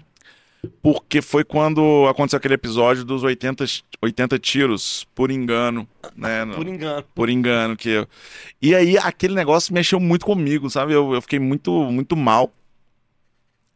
E eh, eu queria falar daquilo de alguma maneira. Só que ao mesmo tempo, pô, eu sou branco e tal, eu, tipo, eu não- como é que eu vou falar de um assunto que, que não Aham. não é uma coisa que eu vivo, né, no meu dia a dia, assim. E aí, mas ao mesmo tempo eu acho que quando a gente tem o microfone, a gente também não pode ignorar certas coisas. E eu faço é comédia. Também não dava pra ficar brincando com aquela situação. Mas foi um negócio que mexeu muito comigo. Eu fiquei muito mal, assim, com, com aquele lance da justificativa de falar que foi, pô, 80 tiros por Por engano. engano. Um tiro por engano já é errado. Porque se, você, se o seu trabalho é polícia e tal, que é um trabalho muito difícil, tem que ser muito valorizado. Acho que o policial ganha muito mal no Brasil Sim. mas tem que ganhar bem, justamente porque você trabalha com arma, você não tem oportunidade de se enganar. Não pode. Não pode. E aí eu fiz um texto baseado nisso. Eu fiz um texto falando, fazendo várias piadas, falando, ah, uma vez eu me enganei. E aí eu fui falando várias situações onde eu tinha me enganado. Eu falei, por exemplo, ah, uma vez eu me enganei, achei que meu sobrinho tinha, tinha quebrado meu celular e chamei ele de filho da puta. E só que só que aí depois eu, eu vi que eu tava enganado, né? Aí pra não ficar uma situação chata, eu falei que não, eu fui explicar pra ele que puta era a mesma coisa que irmã, né? Porque ele era filho da minha irmã, então pra ele não, não sair falando aquilo e tal. E a ironia disso é que quando minha irmã, minha irmã ficou sabendo disso, ela ficou puta comigo. Mas, mas aí ela só descobriu quando ela tava grávida de novo e foi contar pra ele. Aí ele virou e falou: Ai, que bom, eu sou louco pra ganhar uma putinha. aí que ela foi descobrir. Então, eu, eu fui contando esses enganos que eu já passei na vida e falei várias coisas. Ah, ah, uma vez eu me enganei e achei que casar seria uma boa. Aqui não tem piada mesmo, não, é só, só um engano mesmo da vida. E eu fui falando de vários enganos. Até que eu virei e, e falei: Ah, uma vez eu me enganei e achei que aqueles sacos alvejados que, que vendem no sinal, é, eles vinham furados, porque eles tinham sido alvejados. Sabe, alvejado? Aí, essa piada, diferente do que você fez agora, ninguém riu. Aí eu falei: É, uma vez eu me enganei, achei que fazer piada sobre saco alvejado ia ser engraçado. É, Mas na verdade já estava tudo programado, porque aí a partir dessa hora eu falei, é, mas você vê que quando eu me engano e faço uma piada sem graça, o que acontece é isso, você só não riem. É porque esse é o meu trabalho. Meu trabalho é fazer piada. E todo mundo se engana. E aí eu começo a falar, sobre, mas tem, tem coisa que não dá pra você enganar. E aí eu falo, porra, 80 enganos, 80 tiros. E aí eu começo a falar sério sobre essa questão. Que foi a maneira que eu Uhum. encontrei de dentro da comédia eu fazer as pessoas prestarem atenção com várias piadinhas pra no final é, falar o que eu tava querendo É. falar, porque eu não tinha como fazer piada com aquilo. é. Eu é não muito com- doido. tava muito recente, acabado de acontecer. Você conseguiu uma alternativa pra fazer uma crítica daquela, daquela situação, É. mas que usou um pouco do humor, né? Assim. É, porque a linguagem que eu tenho é do humor, né? Ah. Eu- eu- e eu não tenho, igual eu falei, eu não, eu não posso, eu não posso falar, ah, o racismo é um absurdo e tal. Falo, "Oh, Cala a boca, seu branquelo. né? Tipo, É, é. mas dentro do humor foi a maneira que eu achei de conseguir falar, porque eu acho que é- é, a gente precisa, a gente precisa tratar no humor também das nossas dores, né? Uhum. A- é uma maneira também da gente. Eu, eu, eu costumo falar que o, o humor, pra mim, muita gente fala, ah, se tem gente rindo é porque a piada foi boa, então é humor.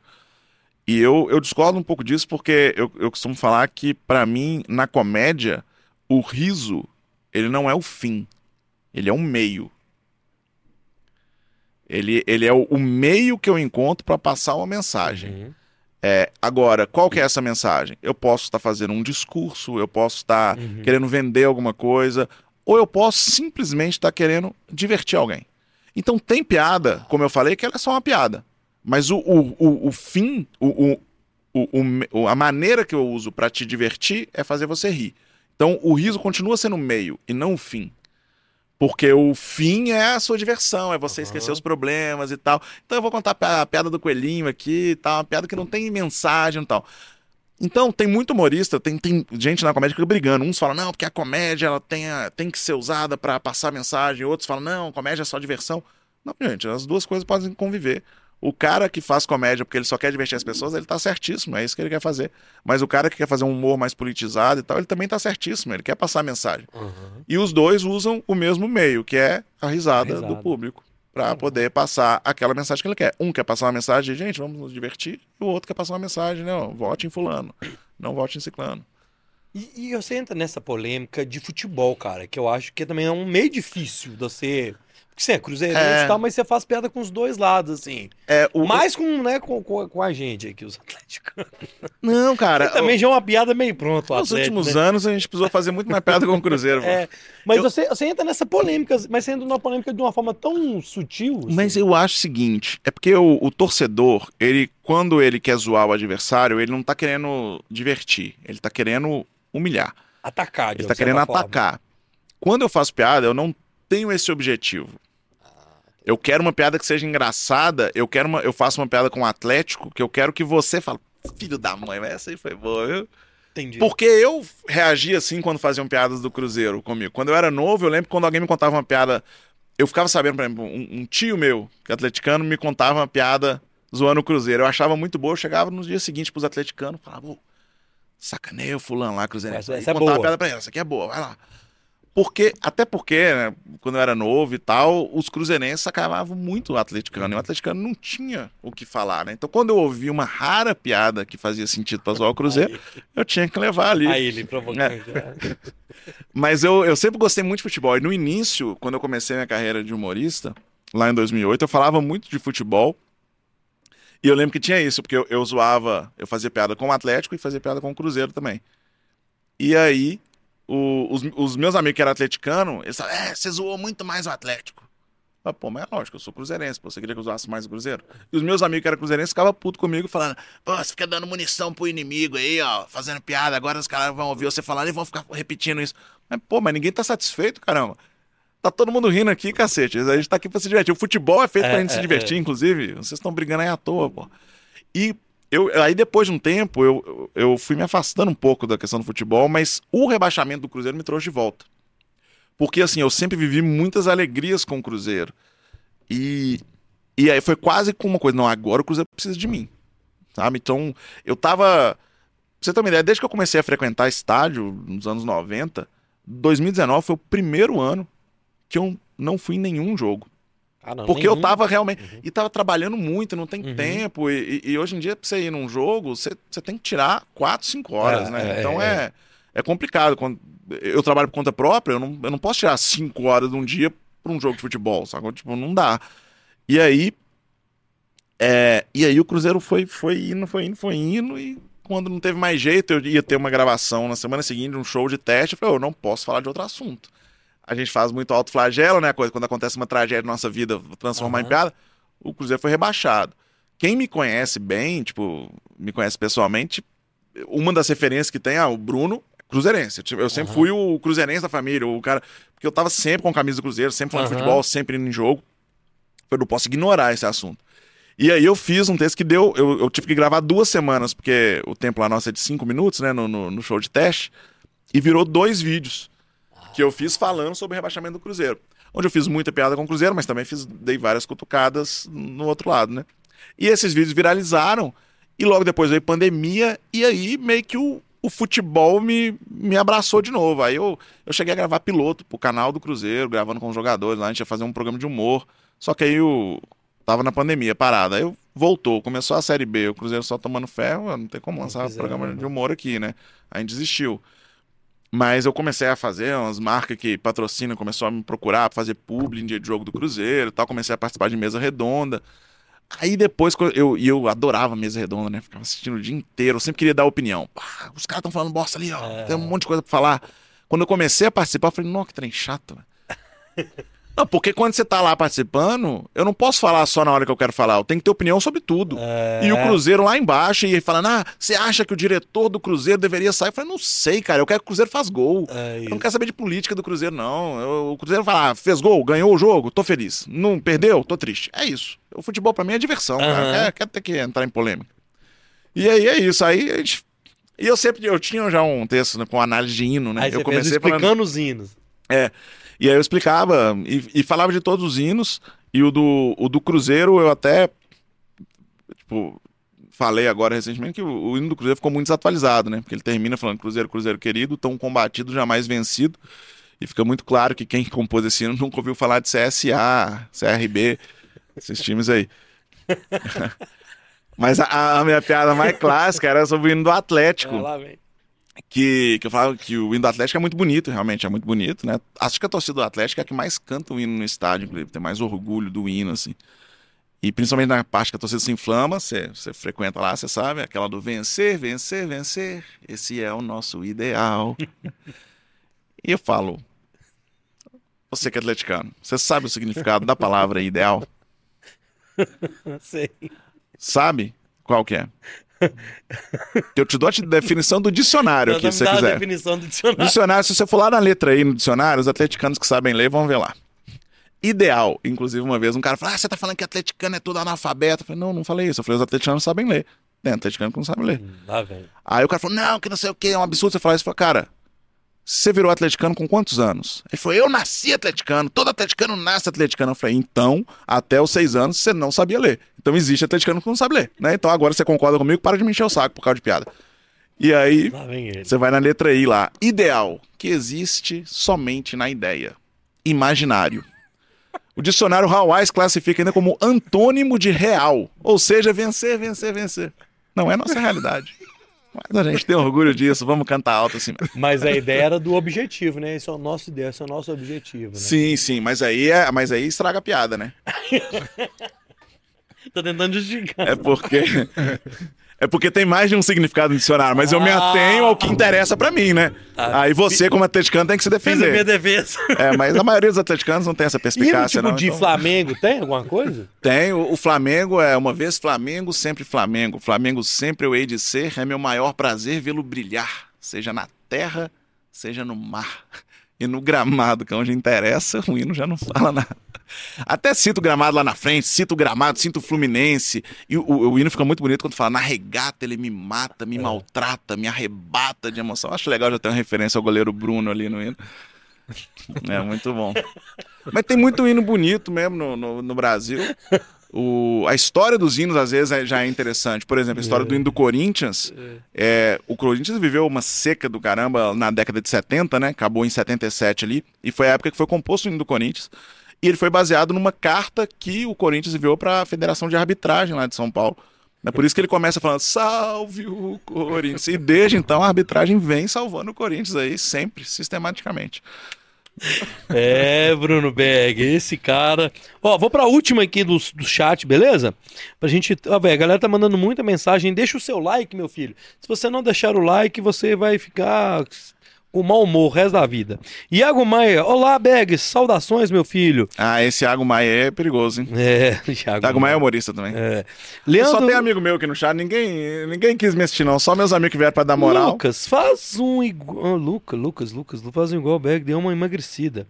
Troca o queijo Minas pelo tipo. Nossa, não, é. Alguém tá te aí. zoando aí. É, vou. Nossa, eu não emagreci, não. Na É, verdade, eu queijo. emagreci e engordei de novo na pandemia. É, não. Salve, Leandro. Eu não sei, não. Acho que eu não entendi muito. Ah, o Leandro não. Walter, você ia ler uma mensagem dele aí mais cedo. Que O eu, Leandro eu... Walter, ele falou o seguinte. As duas últimas. A do Leandro é do seu pai. Ah, tá. Eu tenho que falar do seu pai. Tá, beleza. Tá. O Leandro falou: você tá recebendo muito Pix ainda? É, o, o Leandro. de dois reais, ele falou. É, é porque é o seguinte, né, eu conto a história, né, da, da traição no meu, no meu casamento. E aí eu falo que eu vi um post na internet que falava que todo homem deveria dividir o valor do anticoncepcional com a sua mulher, porque todos eles estão sendo beneficiados pelo uso. Justo. E eu concordo muito com isso, tanto que nessa época que eu era casado, eu fazia questão de pagar o anticoncepcional. A mulher já tem que tomar, não é bom pro corpo. Então eu separava 40 reais todo mês, era sagrado, era pro anticoncepcional. Fazendo sua parte. Só que aí, quando eu vi esse post, eu vi o tanto que eu era trouxa no meu casamento. Porque o post falava sobre todo mundo que está sendo beneficiado dividir. E na boa, se todo mundo que tivesse sendo beneficiado tivesse dividindo comigo, eu ia gastar dois reais no máximo por mês. Aí eu faço essa piada, e quem ri normalmente é que tá me devendo dinheiro, viu? Aí eu faço essa piada, aí teve um dia que eu fiz essa piada, o João Basílio, que trabalhou aqui na 98 Aham. muito tempo, inclusive no Central na 98. É, o João Basílio entrou no palco logo depois, me chamou de volta e me entregou dois reais. Eu falei, o que, que é isso? Eu falei, é dia de anticoncepcional, fica me cobrando em público aí. Aí, eu gravei um vídeo Ah, com essa tá piada. querendo dois reais, aí. Toma Pô, me dá aí. dois contos. Não devolvo E não, pronto. inclusive, viu? Não devolvo não. Pronto, tá pago aí. O cara vem me Aí- cobrar ao vivo, pô. Aí eu gravei um, um vídeo que, eu, que, é, que chama A Piada Que Me Deixou Rico, que eu mostro isso, aí o Basílio, todo mundo me entregando os dois reais. Aí eu saindo do teatro e todo mundo me entrega. Aí eu chego no meu prédio, aí o meu porteiro me entrega dois reais e tal. E eu, eu faço esse vídeo falando que é a piada que me deixou rico. E no final eu, eu ponho lá minha conta bancária. Não tinha Pix na época, senão eu recebi. Aí tem um monte de gente que fala, ô, tô te devendo. Eles vai, no- vai no meu show e vem fazer gracinha, ó. Ah, qual que é o Pix pra eu te pagar? Eu falei, tá devendo, paga. Aí vira e mexe, eu recebo uns Pix de dois reais lá. Já, já Eu já deu paguei fazer uma grana. vivo, tá, é, já tá aqui, eu não devolvo mesmo, não. devolvo não. Ah, no meu vídeo, no meu vídeo até o meu pai me dá dois reais. Ai, meu Deus. Essa que é do pai, não? Não, Ah, do meu tá. pai. É o meu pai. É o seguinte, é que o meu pai. As pessoas gostam mais do meu pai do que de mim. Hum. O meu pai, eu viralizei. Eu tenho. Eu tenho quatro vídeos, eu acho, cinco vídeos que deram mais de um milhão no meu, no meu Reels. Desses, quatro. Não, de- dos, dos, dos quatro, três são o mesmo vídeo, que é o vídeo da piada do meu pai. Povo só gosta do meu. Eu posso piada minha, ninguém quer saber. Mas se eu posso piada do meu pai, viraliza. Por quê? O meu pai, depois que ele aposentou, ele cismou que a função dele na vida é arrumar piada pra eu colocar no meu show. E aí ele fica me mandando umas ideias. Aí, é, aí eu mostrei esse aqui, ó. Vou, vou colocar aqui no microfone. Deixa eu ver se tá no, com volume aqui. Olha o tipo de coisa que meu pai me manda, que eu tenho que ficar ouvindo. Ô meu, beleza? Eu tenho uma piadinha aqui pra você usar no seu show que vai ser um escândalo, invenção minha, tá? Aí eu pergunto, meu, qual o sol que não esquenta? A resposta é sorvete. Aí você ri, aí meu pai vai Meu ver pai esse corte e vai falar, ó, minhas piadas são boas. E aí o vídeo viraliza. Aí eu falo, eu mando pra ele todo velho, ô pai, o vídeo lá que sua piada viralizou. Ele, ah, então eu vou te mandar mais. Aí ele começa a mandar, teve um dia que ele mandou uma, Olha que maravilhoso, velho. ele me ligou, essa ele não mandou áudio, senão, nó, eu queria muito mostrar essa. Ele me ligou pra falar, ah, eu fiz uma piadinha boa pra você usar de novo aí. Ele chama todo mundo de meu, né? Ô Meu, meu, ô, meu. A mulher dele é meu, é, é, tá Aham. esquecendo os nomes do povo, né? Aí ele, ele tá diabético, né? Aí ele falou, ó, eu tenho diabetes. Eu faço caminhada, só não faço corrida. Aí eu falei, ah, e aí? Não, é isso, ué. Não gostou, não? Eu falei, pai, eu nem entendi. eu tenho diabetes, faço caminhada, só não faço corrida. Onde que tá a piada? Aí, ué, que eu tenho diabetes. Então, eu faço caminhada. Você sabe que eu faço caminhada, né? Porque eu tenho diabetes. Mas corrida eu não faço. Mas, o que, que- tem de graça nisso? Eu, qual que é lógica? Não, é que a corrida eu não faço, mas, mas ca- caminhada eu faço. Você não gostou, não, né? Falei, pai, ah, não faz sentido, não tem. sen- Pô, me explica. Falei, não, é porque, ó, eu não faço corrida. Porque eu não sou taxista, não sou Uber. Ô, pai, o que, que tem a ver a diabetes com ser Uber, pai? Então ele vai criando umas coisas. E aí ele me manda. eu- Isso aqui Ele eu é vou que mostrar. Isso é, maravilhoso. Ô, meu, Preciso encerrar aqui, né? Mas eu vou. eu não vou... precisa não, viu? Pera aí. Que é a Caverna do Dragão, meu filho. Deixa eu ver se é essa. E ele falando, meu, uma É porque eu- piadinha pra você contar. É porque essa aqui realmente eu não preparei. Pode ser que eu vá tocar o áudio aqui de. Uai. Aí vem o gemidão, né? Ah, é isso mesmo. É essa aqui. A carinha dele, eu fico viajando ali. É. Ó. É Essa aqui, essa aqui o áudio tá muito engraçado. Da piada não, mas o áudio tá. E aí, Brunão, beleza? Rapaz, eu tô com uma piadinha aqui, que essa aqui é de arrebentar o balão. É o balão, né? É. Pergunto eu, tá? Tentando Por fazer. que os homens têm dois sacos e não três? Tá? Pensasse? Então vai a resposta. Dois sacos é normal. Sim. Por que não tive três? Porque o terceiro. O que, houve com o terceiro mesmo? Esqueci, rapaz. Puxa vida. Ah, rapaz, lembrei. O terceiro chocou e virou pinto. Aí, aí ele mandou isso aqui. Falei, pai, pra começar, nenhum homem tem dois sacos, pai. Se você tem, eu não te puxei, tá? A genética não me privilegiou nessa aí. Se você tiver dois sacos, vai olhar que esse negócio tá errado. E outra, saco não choca, não, pai. A piada é porque que o homem tem dois ovos e não Isso. três. E, e aí eu falei pra ele, ele mandou o áudio de novo e mandou falando saco de novo. Eu falei, ah, não. Não tem condição, não tem condição. Maravilhoso. Como é que chama? Rubens. Seu Rubens, é. Ô, doido, vai. Valeu, boa, boa. Ó, mandou um salve pro Wallace Souza, tá aqui com a gente. Salve, Wallace. Valeu, meu mano. O Fabrício mandou aqui, ó. A foto do perfil do YouTube do Berg tá parecendo o Charlie, O Charlie Sheen. Tá Sheen. mesmo, né, velho? Charlie É Sheen, uma, todo é mundo uma fala foto isso. antiga que você fez de apresentação. É antiga É, mas tem mais tempo. Mas por mas Eu não sei, mas só a foto. Na foto tá aparecendo. Porque, não, Eu não todo dia alguém me fala. Todo dia alguém me fala. Tem gente que fala que eu pareço Charlie Sheen pessoalmente. Eu- aí eu já acho exagero. Mas na foto tá realmente parecida. Que doideira. E Parece mesmo, realmente. é, e é legal que a gente tá com o show Dois Mineiros e Meio, né? Aí eu fico parecendo o Charlie Sheen. Aí, o tanto que o Paulo fica usando essa minha foto. Eu falo, velho, põe minha foto nova na arte. É. Não, o que, que você tá parecendo o Charlie Sheen? Manda, manda para a galera aí o recado aí, pra onde te encontra. Berg Bruno. no Berg Bruno no Instagram. Passa o serviço aí, meu filho. Berg Bruno no Instagram.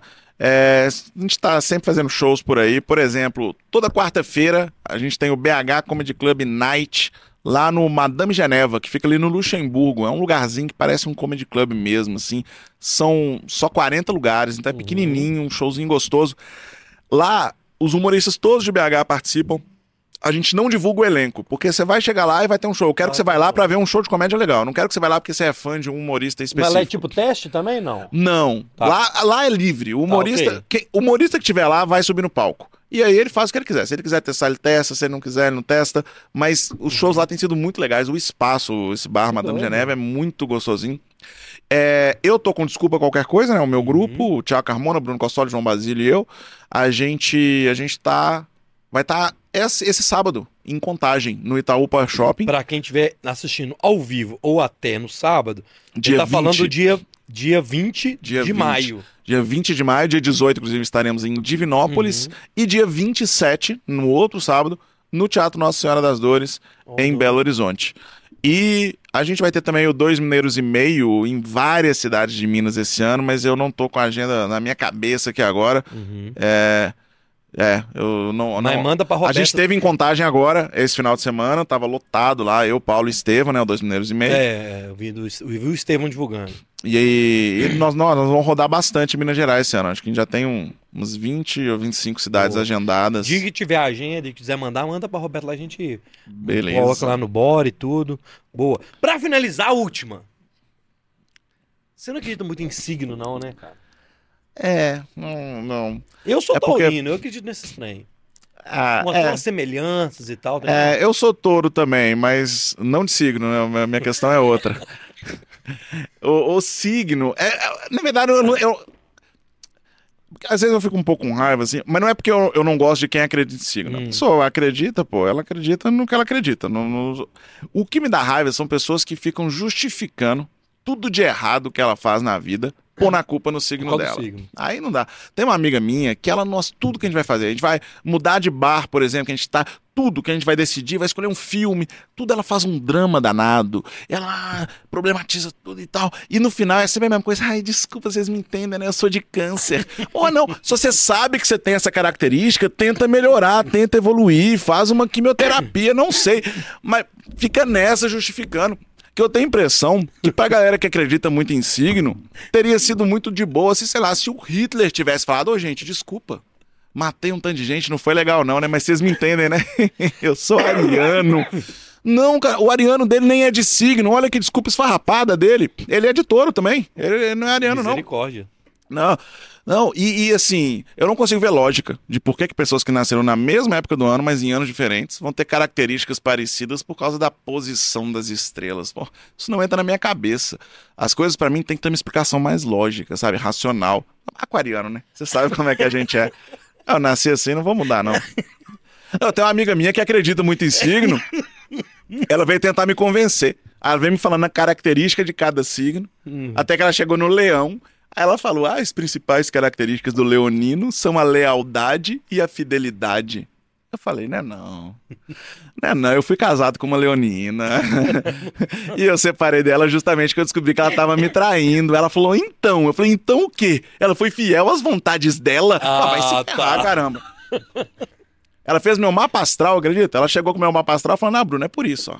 É que você é aquariano, né? Aquariano é assim, é do contra, questionador, à frente do seu tempo, a pessoa tranquila. Eu não sou tranquilo. Eu fico irritado à toa, entro em discussão que não preciso, tô irritado com você falando essas bobagens aí agora, né? Porque seu ascendente é Ares. e o Ariano é fogo, ele quer briga, quer discussão, tem um coração de pedra. Eu falei, coração de pedra, não, eu choro à toa. Qualquer filminho que eu tô vendo, eu tô chorando. Os últimos três anos chorei vendo o jogo do Cruzeiro, né? Porque sua lua é em câncer, velho. Peraí, velho. Você pega um ingrediente de cada signo, você consegue descrever qualquer pessoa na face da Terra. É mapa astral ou é espoleto, né? Ó, galera, siga o Bruno Beg nas redes sociais. Eu queria mandar um recado para você que não, ainda não segue, não segue o Bora. Arroba Bora Podcast em todas as plataformas. Você que tá no Spotify, deixa a sua estrelinha aí, dá cinco estrelinhas, deixa o seu comentário. Agora tem comentários também no Spotify. O que você achou desse episódio é importante pra gente, beleza? E também é, começa a seguir a gente aí, vira um seguidor nosso no Spotify, beleza? Quero deixar um recado importante que no Bora de segunda-feira que vem não vai ser 9 horas da noite, vai ser logo após a jornada esportiva. Tem jogo do Cruzeiro, então a gente hum. vai entrar, sei lá, virou Silvio Santos aqui.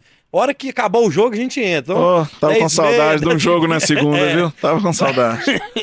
Então, na próxima segunda, o Bora vai ser logo após a jornada esportiva, beleza? Na quinta tem Bora Podcast com os influenciadores youtubers, molecada do YouTube. Conheço os dois, já Iel gravei vídeo com eles. E Nicolas Gomes, é, vai já dupla aí. É. Então a gente tá aí nos molequinhos também, beleza? Obrigado, Gabriel Andrade, obrigado, Vanessa, obrigado, Alice, Lucas, todo mundo que tá aí no chat, DJ Barato, Jeitinho Mineiro, Rogério Oliveira, salve Rogério Oliveira, Beatriz, é, Beatriz. É, minha filha, dá um jeito desse homem aí que. Graziella, Terezinha, enfim, todo mundo, até quem eu não li aqui, um salve para vocês. Obrigado. Deixa um recado sinal pra turma. Obrigado, Bruno. Valeu, mano. Pô, o recado final é. Consumam comédia é. mineira, consumam comédia original, inclusive.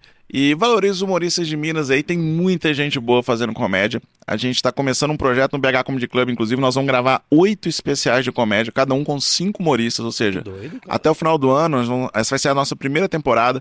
A gente vai, pro, no nosso canal do YouTube do BH Comedy Club, nós vamos lançar oito especiais de uma hora cada um cinco humoristas para vocês conhecerem e passar a frequentar os shows aqui. Boa. E vai ficar muita gente boa de fora, inclusive, porque tem muito humorista bom que fazendo stand-up aqui e cobrando barato. Não espera a galera estourar e começar a cobrar caro, não, que aí vocês reclamam do preço. Vai quando tá baratinho. Valoriza, a, a galera é boa mesmo quando tá barato, acredita? Vai lá. Meu preço faz o cara ficar bom, né? É, exatamente. É, é, o cara bom que deixa o preço caro depois, mas agora é bom. Vamos aproveitar é prestigiar a cultura local, os humoristas, é a turma boa, né, cara? Isso, isso. Inclusive, o primeiro especial vai ser gravado na, no dia 25, lá no Teatro Sesc Paládio. Então, bora pra lá também. Show. Vai Show ter Tiago Carmona, Daniel Guest, que eu falei que é um imitador aqui, uhum. vai ter Leonardo Castro, Jonas Fio e Juan Machado, boa. que é um cara lá do Barreiro que tá mandando bem pra caramba. Aí, tá vendo? É, velho, a cena, a cena tá aí. Tá, e a gente, tem que, a gente tem que valorizar. Não é só encher é, teatro da, da, da turma de fora, não. Vou encher dos, dos né, Bom, não, pode encher da de turma. fora também, que muitas vezes eu que estou produzindo. Aí eu... É bom também. É né? bom também. Leandro Walter, valeu, meu filho. Esqueci de passar um salve pra Valeu, Leandro. Abraço. Leandro é gente boa, porque ela tá sempre nos shows aí também. Pernambucano, torcedor do Santa Cruz, coitado. Nossa senhora, misericórdia, Leandro. Tá pior do que o pessoal do América. Ô, oh, siga lá, Berg Bruno no Instagram. E Bruno Berg tá na, nas plataformas aí, BH Comedy Club aqui no YouTube, Bruno Berg aqui no YouTube também. Inscreva-se lá no canal, beleza? Isso aí. Bruno, valeu, cara. Obrigado. Valeu, obrigado. Obrigado mesmo, foi muito legal. Valeu, Roger. Quinta-feira já falei, então valeu, Roberta. Este foi o Bora número 225. Vejo vocês a qualquer momento ou qualquer corte por aí. Fiquem com Deus, até a próxima. Fui!